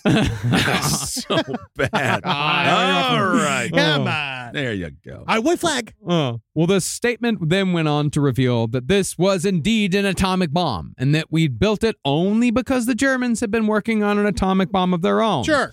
We, however, had won the so called Battle of the Laboratories, just as we'd won battles on land, air, and sea. Finally, the statement ended with a direct plea to the leadership in Japan either accept the unconditional surrender terms outlined in the Potsdam Declaration or expect a rain of ruin from the air, the like of which has never been seen on this earth. Is there a number three? yeah, is there another freaking option? Yeah, there was. There was a number three, a number four, all the way up to probably number seven. There Well, were a lot of different fucking options. Yeah, we said that we Yeah. definitely had because then you know we're following up immediately, and at this point we're telling them, you know, now that we know that one works, we can make seven of these a day. Yeah. Now, even a day later, the Japanese government wasn't entirely in agreement that an atomic bomb had, in fact, been dropped on Hiroshima. From what they thought, the Americans, they're fucking crazy, but they're not crazy enough to bring such an unstable weapon across the Pacific. They would never do that. They'd never do And that. they would never bring it on a boat that would then crash, and then everybody in that boat would then be fucking raped to death or fucking eaten by sharks. you U.S. know? Indianapolis. Yeah. USS Indianapolis. But that's the thing is that they were only partly right on that because we didn't fully assemble the bomb until right before the Bombay doors opened. Yeah, yeah, yeah. We Mm. brought the uh, uranium and the plutonium across the water. Mm-hmm. Right, right, right. Showing further arrogance, Japan refused to acknowledge that America was advanced enough to actually build an atomic bomb, which again shows that even at the end of the fucking war, the Japanese government still completely misunderstood America. They misunderstood our ingenuity, our capacity for vengeance, our near unlimited resources. They just didn't fucking get it. Hey, man, British local yokels can do a lot when they're left to their own devices. But I also feel they believed in the power of the empire. Mm. Yeah. They were they, again supernova. Supernova in the east really shows a little bit more about that mentality. Yeah. that there was that they really did believe that they that no one could beat them. Yeah, but at You this know, point, so this can't be real because that would mean that they have unequivocally Yeah. squashed us. I Yes. totally understand. Yes. It's a shock. But It's at a thi- shock. But at this point, uh, within the Japanese government, there is a huge tug of war going on between the people who do believe that Yes. and the reasonable human beings who are like we must figure this shit out right now. yeah, that are that are just saying like, hey, we were beat six months ago. Yeah, yeah, we yeah, need to yeah. fucking do this shit. Like that, we you need to enter the real world. The emperor is not a god. Yeah. And that's why here on MTV's Real World, we've brought together a series of different people from Let 'em go. Japan, I wanna see who- Uh-huh. Nagasaki and Hiroshima, and we brought the troops that dropped the bomb. Oh. when seven strangers live in a house, and Think three of those stop being strangers polite and start getting real. Yeah. Are they able to make a silkscreen T-shirt business work on Venice Beach? We'll figure it out. you killed my family. Yeah. You guys, you got you guys all. You guys, welcome to the house. You guys, you got all you a job at the International House of Sloughing. I thought one of the grossest things that uh, that they that that, that, that Tom did was eat his peanut butter with his fingers because his fingers are all burnt. And then this- Jesus fucking Christ! Well, you Wave know- a white flag. Wave the comedian I'm a flag. comedian. Wait, wait, wait, wait. oh, today, oh, that's the nice thing about wearing many hats. yeah, put that one on. No matter what kind of work you do, how you communicate is key. All those emails, reports, and presentations are equally important to the collaboration needed to get things done. And Grammarly can help. Grammarly is your AI writing partner to help you communicate more effectively and efficiently so you can make a bigger impact at work. And isn't that what matters most? Better writing means a stronger impact. Grammarly works across 500,000 apps and websites. You can't escape it. Like the ever pervasive octopus of malice that is the NSA. Grammarly is watching your every move, making sure that you're doing it right. Data privacy and security are woven into the foundation of Grammarly, into the very essence of its nature. Grammarly is a secure AI writing partner, and it helps your team make their point and move faster, because that's the key there. Work smarter, not harder. Yes, Grammarly. You know how many times it saves me from writing a long, rambling one sentence email at four o'clock in the morning to my beloved employees makes me sound like someone who doesn't just have a BA in theater. All right. I was taught how to be a tree. I was not taught how to survive as an adult. All right. My job was to cry in front of a weird Southern man who just told me all sorts of weird stuff about my body. I didn't learn how to write. So thank you, Grammarly, because you're making me the boss I gotta be to motivate my team to get out there. And oh man, you don't want to mess with them. Thanks, Grammarly. Make a bigger impact at work with Grammarly. Sign up and download for free. Grammarly.com slash podcast. That's G R A M M A R L Y dot com slash podcast. Easier said, done. Hey, did you know Fast Growing Trees is the biggest online nursery in the U.S. with more than 10,000 different kinds of plants and over 2 million happy customers in the U.S.? They have everything you could possibly want, like fruit trees, palm trees, evergreens, houseplants, and so much more. Whatever you're interested in, they have it for you. Find the perfect fit for your climate and space. That's one of my favorite things about it. Fast Growing Trees makes it easy to order online, and your plants are shipped directly to your door in one to two days. And along with their 30 day Alive and Thrive guarantee, they offer free plant consultation forever. Now, personally, I'm in the middle of re landscaping my yard. I like to do it myself because I called up a landscaper to see how much it cost, and it was absolutely insane. Plus, I love dirt. I love getting my hands in the dirt and I love planting things myself. And fast growing trees has given me some wonderful plants that I can use. Like I got this uh, Texas sage, it's purple. I've dug up a whole bunch of horrible bushes and shrubs up in front of my window and in front of my house and put some purple Texas sage up there and it's going to thrive and it's going to look real good. And I didn't even have to go to a nursery to buy it, it came to my house. Now, this spring, they have the best deals online, up to half off on select plants and other deals. And listeners to our show get an additional 15% off their first purchase when using the code LEFT at checkout. That's an additional 15% off at fastgrowingtrees.com using the code LEFT at checkout. Fastgrowingtrees.com, code LEFT. Offers valid for a limited time. Terms and conditions may apply. But after sending out their Navy and Army to investigate the ruins of Hiroshima, there was no doubt whatsoever that the United States had perfected the atomic bomb and had used it on the people of Japan. They could not argue. it. And we haven't even perfected it then yet. And well, so now, now did- it's now it's fucking And so Yeah. did the modern age begin. Yes. The very next day, that conclusion was confirmed worldwide when the atomic bomb and, by extension, the Manhattan Project was announced to the world on no less than the front page of the New York Times. The headline read First atomic bomb dropped on Japan. Missile is equal to 20,000 tons of TNT. Truman warns foe of reign of ruin. Wow, Yeah. there you go. Good unbiased reporting. Yep. In the ensuing story, the Times spilled the guts of the entire Manhattan Project. They identified General Leslie Groves as the head. And we got Leslie Groves. Give it up. I'm assuming the Groves- Saturday Night Live like that. Leslie Groves. Did he like- Richard Feynman? Uh, I'm the goofy one. I wonder if he liked that because he was a pretty quiet guy. no, Wasn't they he? wanted the credit, man. They He wanted did the credit. two Oh, they years loved of it. work. wanted They Okay. loved it. No. So they were the ones giving all the info to the New York Times. Well, I mean, they just had a Probably. statement ready to go. Got you know, you, like got this you. was this was straight from the like this Yeah. is from the government saying telling the New York Times like tell everybody in the fucking world what we just accomplished because it's fucking awesome. And we spent a fuck ton of money, Yeah. and we just killed hundred thousand people. Yeah. I think there's a lot of it because now it's Yeah. the rush of we must prove that we are still the good guys. yes, But exactly. It is what is unique is we dropped a bomb and it was still like we better get this to the printing press literally right now. Right, the P- It's American PR machine kicked in. But also it's uh, old tech meets the new world. Yeah. in real time. modern age begins. Yes, we, true. This Yeah. is, Yeah. It's very f- strange how it did. yeah, they put Oppenheimer up as the hero, the brains behind the bomb. They uh, revealed Yeah. hand. yeah, I did a lot, but I'm still sad about it. Aw. Where's my communist girlfriend? Oh, it's okay, Oppenheimer. Yeah, they revealed the cities of Hanford, Oak Ridge, Los Alamos, these locations that have been kept top secret. Wow. Like they laid the entire thing out. However, the story was not a full blowjob. This is back when reporters did things. yeah, yeah, yeah. Yeah.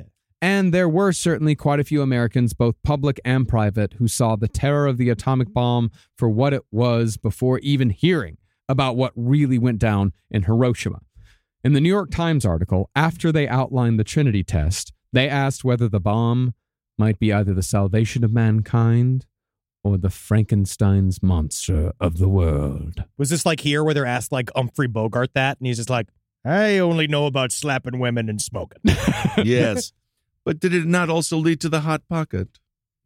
The micro, I believe the, microwave, yeah. might be a different.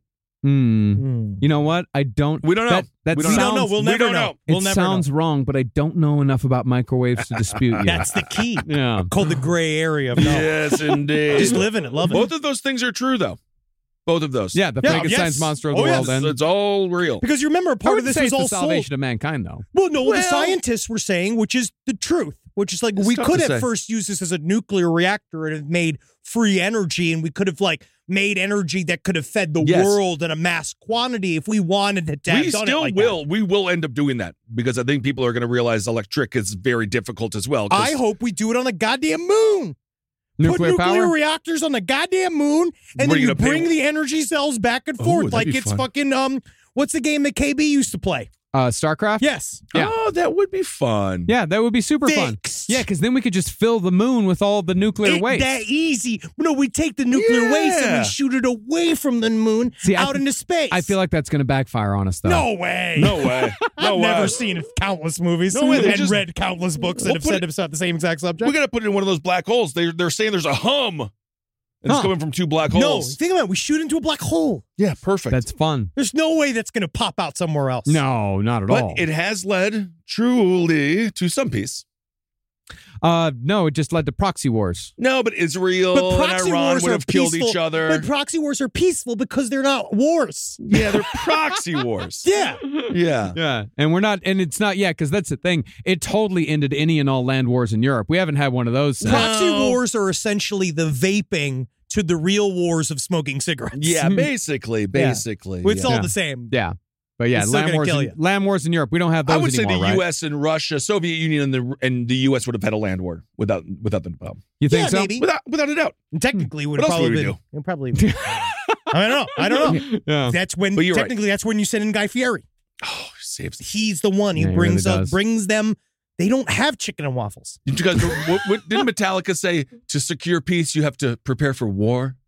That is what Metallica Or is said. That was Megadeth? about that was about group therapy. Oh my god, That was I about know. him and Lars. I just wish that they were different people. We know. Now, even before Little Boy was dropped on Hiroshima, the military had decided, without President Truman's consent, that the Fat Man plutonium bomb would be dropped on another city if the Japanese didn't immediately respond with an unconditional surrender. The way the military saw it, they'd been handed a new weapon, and this new weapon's just like any other. Do I fucking call up the president when I want to drop another bomb? No, I don't. Why am I going to consult him on this? because it did. It, I was reading about this because I, I- like I was talking about it with Eddie, and he was like, "Who ordered the second bombing?" And I realized like there was just a, a caveat in his order to release the first bomb that like essentially if you don't immediately surrender, we're just going to keep doing it. And Yeah. so everyone just went like, "Well, we got permission." right? So do it as Mhm. many times as you want. Yeah. Yeah. Now, in a lame attempt to prevent the loss of more innocent life, the U.S. War Office dropped millions of leaflets all over Japan telling them that America was in possession of the most destructive weapon ever devised by man and that they should take steps to cease military resistance. So this is like an alcoholic father going out, but before he goes out, he'd be like, "Just so you know, you better be in bed before you get home. I'm coming home drunk as shit." yes. Okay. Honestly, I would appreciate it a couple yeah, of this those. is a yeah. Oh, little heads up. I'm gonna be really abusive tonight. The problem with this, though, is that by Japanese law, citizens weren't allowed to read or discuss leaflets dropped from the sky, and they faced arrest, serious penalties, if they didn't immediately hand these leaflets over to local police. And so on August 8th, just two days after Hiroshima, the Fat Man bomb was fully assembled with its plutonium core and was thereafter loaded into a far less famous B 29 called Boxcar at around 10 p.m. Now, I find I found a little article that was talking about not the bombing of Nagasaki, and there was this little thing that felt like so. I mean, Dan Carlin Mhm. in its like irony, and then how it portrays itself to the rest of hum- American history, which was on the front of the Nagasaki bomb on, on Fat Boy. What they did was they wrote an acronym Yeah. on it. So everybody signs the bomb. So when everybody puts it together, they all did like cheeky sign the things. so bomb, they wrote, yeah. you know, like here's to you, a, a Yeah. second kiss for Hirohito, oh, like Yeah, yeah, weird, yeah. like cheeky. But on the nose, they they had an acronym JANKFU, which stood for Joint Army Navy Civilian Fuck Up, which was on the front of this thing. Okay. And it's interesting because it it seems that that's kind of how we would treat the world from then on. Hmm. Mm. You know, like this idea of we spread it around everywhere now. Hmm. Don't worry, now this is like with this little thing, this fat boy thing is go it's it's a symbol for our foreign policy from then on. Yes, definitely the era of interventionalism has Don't begun. you, don't you make us fuck you up. Yeah. Well, at the very same time that Fat Man was being loaded into boxcars Bombay, the Soviet Union, still an uneasy ally of America, they declared war on Japan and invaded the Japanese controlled region of China known as Manchuria. The Soviets, however, had their own motives for invading, which came more into focus during the Korean War, but we're not going to get into that. We Let's should just say cover that. That's my grandfather's war. I also found out my, my American grandfather. Yeah. Yeah, yeah. The Korean War is extraordinarily complicated. I've been le- I've been learning about it recently and there's there's a lot of ins and outs on that. one. Yeah, seems you'll, li- complicated. you'll love it. You'll like to do that research. You'll like it. Uh, but regardless of the future, Japan was well and truly fucked from all sides, and they knew it, although they were still dragging their feet towards surrender. But because they didn't hop to it, another one of their cities would fall victim to the atomic bomb. That was the city of Nagasaki. Now, one of the first things that we noticed upon starting research for this series was that while there are hundreds of resources concerning the bombing of Hiroshima, Nagasaki is treated almost as a footnote. yeah, it's like and we did Nagasaki. And Nagasaki, Yeah. it's like the second dream team. Yeah, I Yeah. remember. Yeah, the Everyone dumb remembers one. the Yeah, yeah, 92 yeah, one. yeah. After Yeah. that, everyone's like, yeah, we know. Well, partly I think this is due to the fact that it's more of the same sloughing, swelling, scorching. But I also think it's a little more complicated than that, and the reasons are both Japanese and American. First of all, while the Nagasaki death toll is still incredibly high, the bombing itself was nowhere near as smooth and successful as the so called perfect bombing of Hiroshima. Uh, you- that's a big one, and that's like the American thing of we don't want anybody really see this kind of series of goof 'em ups that Yeah. led to the Nag- Nagasaki bombing because again the Hiroshima bombing was like these boys are doing their job and they nailed it like you Yeah. know, like Yeah. everybody they they crushed it. Meanwhile, this one's like they had a lot of fuck ups. Yeah. It's like the curse of everyone that's uh, that's done stand up comedy for 30 years because the first set they really did well. Oh yeah, that's, and then it, the that's next life. 29 and a half years, it's just miserable. One hell. day I'll get back on that stage and I love it. Now, Nagasaki wasn't the first choice for the second bomb. In fact, Nagasaki was the fourth choice, considered so lightly that in the list for potential targets for a second bomb, someone had written and Nagasaki in the margins the day before the nuclear strike was Oh, finalized. that's how I was picked for the baseball team. Oh, and Zabrowski. Now, Nagasaki had already been bombed five times prior to August of 1945. It was bombed so often, in fact, that one student remembered that he'd been taught to plug his ears with his thumbs and cover his eyes with his fingers because a bomb's concussive force might burst his eardrums and pop his eyeballs out of his skull. No Hmm. trauma there at all. No. But because Nagasaki had already been bombed, it was not considered a high priority target for showing the bomb's full destructive force, because remember, that was the whole fucking point. Now, the people of Nagasaki, as well as the rest of Japan, they'd kind of sort of been told on August 8th what had happened in Hiroshima on August 7th. This announcement, however, was like none ever released by the Japanese government. While past releases might admit a defeat, those defeats were always soft pedaled. There were still plenty of people in Japan at this point that thought that Japan was winning the war. With Hiroshima, though, the Japanese government admitted that quote unquote considerable damage had been perpetrated by a new weapon, and considerable damage was far more than any admission the Japanese government had made up till this point. It's always the people. It's always the people that suffer. Mhm. Oh, yeah. My God, just stop this. Additionally, a well respected figure in Nagasaki's medical establishment had passed through Hiroshima after the bombing on his way home from Tokyo. Immediately upon returning to Nagasaki, this man got on the radio and told everyone about the burned bodies, the fire, the flash, everything. And he also said, No air raid shelter is going to protect you from this. We need to leave. As a result, the local government ordered a meeting the next morning to discuss how you, wi- they might be able to handle a citywide evacuation, because that's no small feat. You can't just snap your fingers and say go. But tragically, while that meeting was being planned, Fat Man was already on its way. Just huffing and puffing. Honestly, Ah, you know, if you're a restaurateur, you're really happy. Yeah. Why? I was actually. I mean, if, if a real fat man was coming to But your if a restaurant, real There you fat go. man That's was what when you, running when you, into your when me, restaurant. Eddie, and Kissel roll up, Oh, I and know you're it's about to be a like, $300 oh, yeah. and you find out we'll That's have for to sure. eat light because we're forced to by a doctor now. Yeah, that's no, true. what's going on with all that? Yep. This- God, these doctors are ruining our lives. They say we're fucking. They just sit there with their steth- stethoscope Mm-hmm. on and fucking Stethoscope. garbage. Well, You whatever. stethoscope You can't tell tell me me that what? shit. They shouldn't have put that mustache on it though. on the, The pla- on the bomb, bomb. yeah. Yeah. No, no. In another tragedy, Named it the Wilford Brimley. Wilford Bar- Brom- Bomley. what?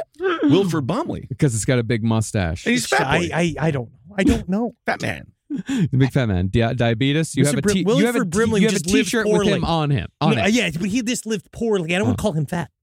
he's Yeah, a fat what man. are you talking about? Wilford, Wilford he was Brimley's the face of absolute- diabetes. He was We're not even character doing actor. now. Oh, you know what? I'm getting into my Arnie zone. Your- Okay. Your, Arnie zone. Yes, because Yeah, when mad Henry about says something, Rhetoric. So he is the face of diabetes. Wilford Brimley is notoriously fat. and I don't want to live in a world where you're going to try to say that he was not. Yeah, and I'm gonna. He I'm should gonna have never Be, went to Nagasaki. I, I'm with you on the Arnold thing, Henry, but I'm with Ben on the Wilford Brimley. You know- See, thing. this is why we all. This is why it works. Right? It's Triangle Trust. it takes three.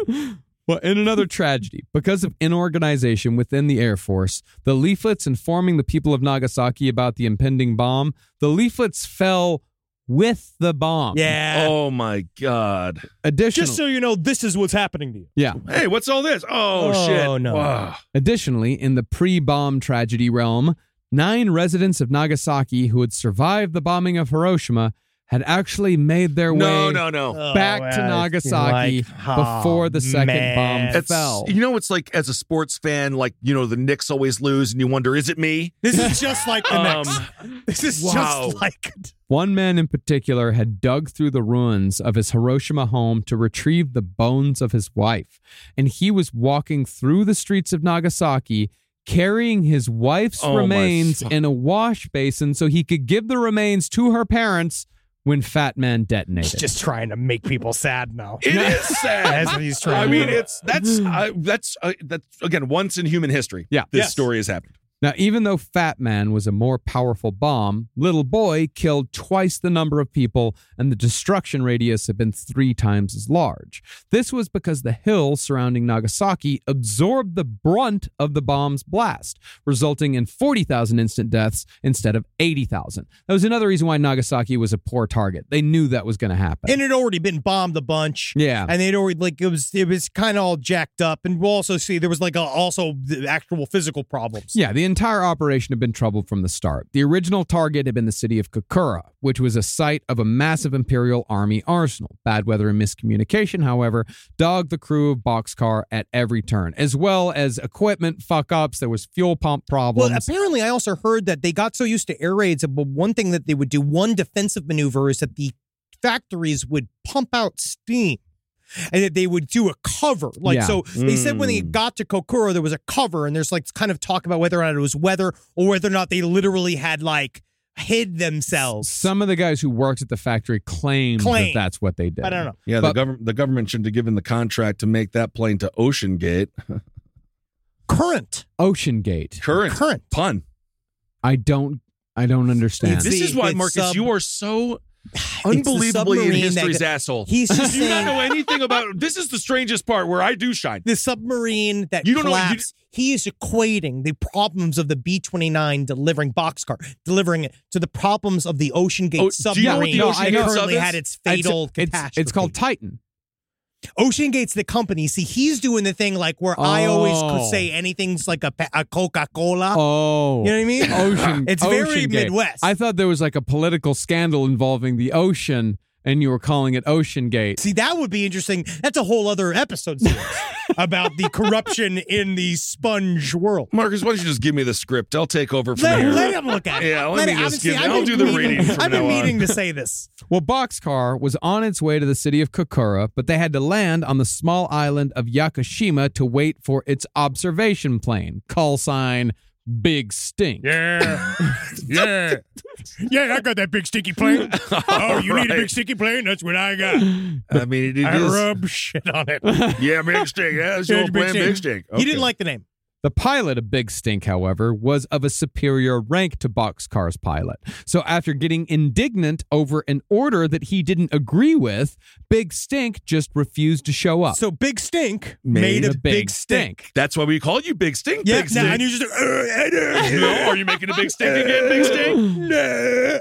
Therefore, while Boxcar was waiting to take off, bad weather closed in over Kokura, and Boxcar burned a lot of fuel circling the city, waiting for a window in the clouds. Additionally, Japanese fighter planes were climbing towards Boxcar, and anti aircraft fire from the ground was getting heavy, so it was on to the next target Nagasaki. And Nagasaki, of course, remember it was fourth on the list. Nagasaki was where they could get to with as much because they had to do calculation. just- we have to have yeah. enough fuel to get to Nagasaki and then from Nagasaki back to base. They said they had the bomber's journal, and he wrote on thing he's being like closing in on two hours of fuel. I wonder if the Pacific will be cold. yeah. These guys did Wow. not think they were going to make it No. back. They need Sully Sullenberger up there. They really did. Nagasaki, however, was also covered in clouds, but Boxcar didn't have enough fuel to return to base with a 9,000 pound bomb aboard. They had to drop it somewhere. It's also human, isn't it? Mhm. But the the fat man was safer to drop wild than the little boy was. Yeah. So they had a plan to ditch the fat man, Okay. which is literally drop it in the fucking ocean. Yeah. But just as the pilot decided to just drop Fat Man via radar on Nagasaki, come what may, the clouds broke and Bombardier Captain Kermit Behan let her rip. Names used to be named. They really did. Kermit, old Kirby there. Kermit Behan. You know, Teddy Roosevelt had a son named Kermit. He got killed in World War One. Isn't that something? Yep. Yeah, and Teddy was very happy about that. He got Teddy set was, on uh, fire because he was uh, completely made of felt. Oh, isn't that too bad? I Teddy thought it was extraordinally broken over the death of his son. And he was Kermit. like, oh, oh, oh, Yeah. oh," a very high voice. Yeah, he's never going to marry that pig woman now. it's some up to me to have sex with her. That's what I would do if I ever had a kid that died young, and I'd be like, Now "Uh, your wife, I know. I, Now it's up to me, to have sex Uh, with her. It's me, the Benola Gay, and if you remember me, I saved the war. Now you're my wife. You should be my daughter. In Uh-huh. law, Well, the boxcar crew were three quarters of a mile off target, and that actually saved tens of thousands of lives. But again, 40,000 died in an instant, and a lot of the same shit that happened in Hiroshima happened in Nagasaki, just not quite as bad. a lot of, but they're horrible. Horrible. Horrible. Yeah. If, Yeah, like, horrible. if if the big boy there was the only bomb dropped, people would think we it was would be so we would be horrible. to- Yeah. doing what we just did for Hiroshima. We would Yeah. be doing that. Yeah. But boxcar made it back to Tinian. They landed with less than a minute's worth of fuel. Like if they would have been up there for a Jesus. minute longer, they would have crashed. Well, man, that reminds me of Crash Bandicoot. Yeah. But Does when, it? It's very time based. Oh, those yeah. time based games are stressful. No, they are very. I hate time based games. Yeah, yeah, yeah. But Boxcar, when they landed, they found absolutely no fanfare. What? As opposed to the hero's welcome experienced by the crew of the Enola Gay. Basically, the the news of the Hiroshima bombing made the whole world both. They, we yes, we celebrated, but immediately the whole world was like, "Uh, Yeah. Yeah, Like, exactly. like what?" Fuck. And so it was at first we couldn't party too hard because now we have to show this the unbearable responsibility of these weapons. Well- but you it took a day for that to change. Right. Um Yeah. but now they're like when they showed up it immediately was just like okay, well, th- you know, great good work guys, let's get back but cuz Truman was not happy that he when he found out I guess from the news. it Well- really is a pretty big operation not to tell the president about. I mean, it was a half-assed job. That might partly be the reason why America doesn't talk about it a lot. And it's an embarrassment because President Truman did not order this, nor was he even aware of the bombing until after it happened. It was at this point that we put in the rule that says presidents have to authorize nuclear strikes. and isn't that funny now how the presidents just go to war without Congress? They, Yeah. they, they can, then we figure that out, yeah. Mm-hmm. Yeah, they just well they chose to. They really Yeah. figure yeah, they figured that out, yeah. Yeah. But even so, preparations were being taken on the island of Tinian for more nuclear strikes. Yep. And the scientists at Los Alamos were hard at work producing another plutonium bomb that would be done by the end of August. In fact, it's believed that the only reason why Japan escaped a third atomic bomb was because we'd already dropped all the bombs we had. Yeah, we made we dropped the fix, the full finished ones. Yeah, yeah, we dropped the full finished ones. Even more ghoulish was the gung ho spirit of Paul Tibbets, who had been the pilot that dropped the bomb on Hiroshima. He had volunteered to drop the next bomb. Let me do it. And the He wa- next. he wants another medal. and the next. He was prepared to drop as many bombs on Japan as it took to get them to surrender. there might be a couple of different nuances when he speaks that aren't currently allowed. Yeah, yeah. Mm. Yeah, I Huh. could see him being kind of bleeped or just Huh. like, Oh yeah. Oh, yeah, Oh yeah, yeah. Yeah. Now, dropping a bunch of bombs on Japan was certainly a possibility because while Los Alamos was going to take until the end of August for a third bomb, Fat Men 4 through 6 would be done by September. And by well, that's Dec- fat men. Yeah, that's what I said. Fat Men. Fat Oh. Man. Fat Men 4 through 6. I, would- I guess it would be Fat Man 4 through 6. Fat Man four through six. Yeah. I would say that. Yeah, because yes. Oh, you don't say like Die Hard's 4 and 5. unless you're my mother. Yeah, you do. no. yeah, Die Hard's four Uh, and five. No, you say Die Hard 4 and 5. it depends on how you want to go. You say yeah, you Star- either do proper English or you, Yeah, or yeah. you don't. yeah. No, it depends. if you're saying Die Hard's fourth film had better boobs than Die Hard one. That's- Everyone is just pulling their cars into oncoming traffic. Everybody is just If slamming Die their Hard- laptop if shut. Die they're Hard literally owns they're four, deleting the podcast. I They're would like hours of Something to do work, with that Yeah. little that years thing. of doing the show. You would say that's the gl- die the, the Die Hard's franchise. Rob Yes. has just moved to from There New you go. York to Los Angeles to edit this episode. Yes, indeed. Uh, but perhaps a bigger reason why neither America nor Japan is eager to discuss the bombing of Nagasaki is because while Hiroshima was entirely unnecessary, Nagasaki was even more so. Yeah, it is definitely the. This is. How do I say this? I can put myself in history shoes and talk about and think about Hiroshima and kind of vaguely understand the whys and the hows and how we got to this place.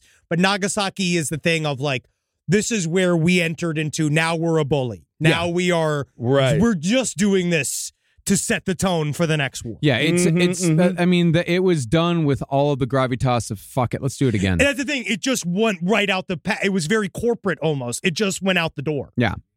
Just as the Fat Man bomb was falling on Nagasaki, Japan's Supreme Council for the Direction of the War, the so-called Big 6, they were arguing over the best way to surrender. In fact, the decision to seek peace had been made 6 weeks before Hiroshima, Oh man. but the Big 6 couldn't agree on conditions. But really the biggest tragedy here was that it wasn't necessarily the atomic bombs that made the Japanese surrender, or at least it wasn't the biggest reason. Now, not every historian agrees on this theory, but I do. It's thought by some that it was fear of a full Soviet invasion on the Japanese mainland and the eventual communist rule that drove the Japanese into the arms of the Americans. Truly, it was the Soviet Union invading that really popped them out of their fucking dream. That means that Nagasaki had no effect whatsoever on Japan's decision to surrender. And we rained hellfire on tens of thousands of people for no reason at all. I mean, it does just show you how unlikable the Russians are. because they were like, yeah, these guys bombed us twice, but if you tried cheesecake, yeah, yeah, they're gonna invent video games. Yeah, you know what I mean. Like cool. we're Actually, gonna. I think, I think the the Japanese, Japanese, Japanese will really invented perfect video it. games, You yeah, know what yeah. I mean? No, the Like, Russians- we'll buy, we'll it. buy We'll buy it. Yeah, it. We're well, gonna buy Bob, it. yeah, Tetris was it, but that was a Tetris. You They should- literally were you like they should've- have Elvis Presley. You know what I mean? Like they Yeah, have there you like, go. Now they're you- like fun over there. You Yeah. know? But either way, when the Japanese came with surrender terms, Secretary of War Henry Stimson agreed to leave the emperor on the throne just long enough for him to order the surrender of the Japanese armies because Stimson knew that Emperor Hirohito was going to be the only guy that those armies listened to. Stimson's reasoning was that it was in America's best interest to plant our flag on the Japanese homeland as soon as we could. We had to get there before the Soviets even came close because we wanted to avoid another power sharing situation like we had in Germany. And that's if we didn't lose J- Japan to the Soviets completely. And then also we got the atomic bomb, and we're in your backyard. Yes. Now we're here. We're here. Yes. And so on August 15th, 1945, Japan accepted the Potsdam Declaration. Emperor Hirohito broadcasted an address telling the people of Japan and his armies to stand down because, quote, the war situation has developed not necessarily to Japan's advantage. He's was the still a best- politician at the Yeah, end of That's the day. just Not uh, necessarily. Ah. I had a dream yeah. that maybe we might want to think about stopping this. Maybe. A little over two weeks later, Emperor Hirohito signed the document surrendering to America, and on September 2nd, 1945, World War II officially ended. Yay. That, however, is not where our story ends. Boo. No, we're, no, Wait, it's no, good, is this good? good, good, It's good, it's good. Yay. For we shall return next week for the conclusion to our series on the Manhattan Project, with the long term effects of radiation poisoning, the moment in which atomic power becomes an object of fear for America rather than an object of wonder, and the eventual fate of J. Robert Oppenheimer. Girlfriend. Oh, they'll cover it in the movie. girlfriend. Awesome. Well, thank you all so much for listening. Uh, let's see. Do we have anything we want to announce? We have oh. we- many, many, many things we, got do. this. Can we talk about San Diego? Can Not we met- San Diego, No? but we can Okay. talk about the live streaming show that we are doing November 4th here in Los Angeles at the Palace. We are finally ending our Mamma Mia Here We Here Go We Again Go tour. Again. We're doing it in Los Angeles one last time. The We're Going Lauren giving a again li- for the last time. We're going again for the last time. We're giving a live stream just so you know. That doesn't mean some people were like, "Did you mean final show?" No, we are going to go Oh, on yeah, tour we're next never- year. There's We no like to tour. final. Fucking, we'll be dead. We're gonna yes, That'll be our we're gonna final die show. on stage. Yeah, That's how we yeah, that's yeah. how we live our life. But know that we're gonna do a live stream, and then also remember for the shows that we're postponing in Australia and New Zealand to the 2024 dates. We're giving you guys a free show this year, but we're gonna figure out all that We're gonna- coordinating over the next couple weeks. You're gonna receive an email from us. It will be a stream show, not a free show in Australia. No, it'll be a And it'll stream more of a- show. I would say it's more of a program than a show. It's a program. And, A program. and there'll be show aspects, but I am excited for this. Uh, I think that that will be. Do you guys gonna get that? And we've got Henry Zabrowski, me at Dad's Garage in Atlanta, There you go. July seventh and eighth. I'm gonna be enjoying myself, making improv. You got to see me there. And then we got Kissel. Yeah, I'm doing a bunch of blabbing, so you guys can come out to San Diego on 7 9. That's July 9th, San Francisco, July 16th, uh, Las Vegas, July 23rd, and Ontario, California, July 30th. So it'll be fun. No, Yeah. I'm re- I'm excited. And for uh, you. the theme for all of that is sloughing. yeah, yeah, yeah. So feel free to come with your skin slightly hanging off. and he will be your doing body. his new Kissel Knocked Hour, which will mostly involve. I mean, I'm very honest. I'm scared. yeah, I'm, I'm horrified. All right, uh, that's it. That's all. Thank you all so much for supporting all the shows here. Thanks for uh, listening to our serious shows and calling in. You all are wonderful. Hail yourselves. Hail Satan! Hell, Gain. And don't forget to watch our stream every Tuesday. Yeah. Last stream on the left. Become a Patreon supporter, and you get to watch it live and see all of the stuff that gets cut out for the YouTube stream because I showed a lot of stuff l- this week I- that is definitely going to get cut out. It immediately I don't got know cut if out. it Yeah. will, but um, No, the ne- the testicles definitely oh, the aren't going on testicles YouTube. will The be cut out. testicles Yes, can't- even though Yeah. that's medical. But no, it's, YouTube it's YouTube's Puritan. Yeah, Yeah. yeah.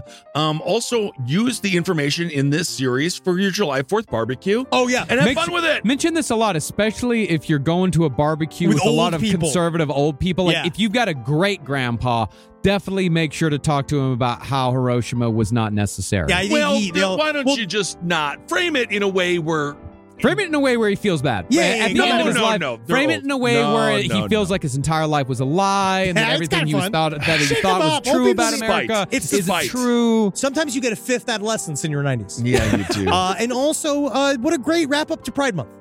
And I All wanna thank right, you so hail much for that. It's yourselves, everyone. Hail Satan. Okay. Magoostalations. And me. Bye. This show is made possible by listeners like you. Thanks to our ad sponsors, you can support our shows by supporting them. For more shows like the one you just listened to, go to lastpodcastnetwork.com.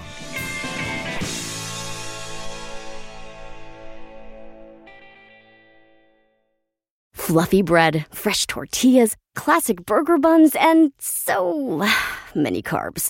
Carb fear is real, but Hero Bread makes healthier versions of the carb heavy favorites we love the most. We're talking fewer calories, 0 to 2 grams net carbs, 0 grams of sugar, and seriously great taste. Plus, more of the dietary fiber and protein you want, no compromise. Don't skip out on your favorites. Just use Hero Bread. Get 10% off your order at hero.co with code HERO10 at checkout. That's HERO10 at H E R O dot co.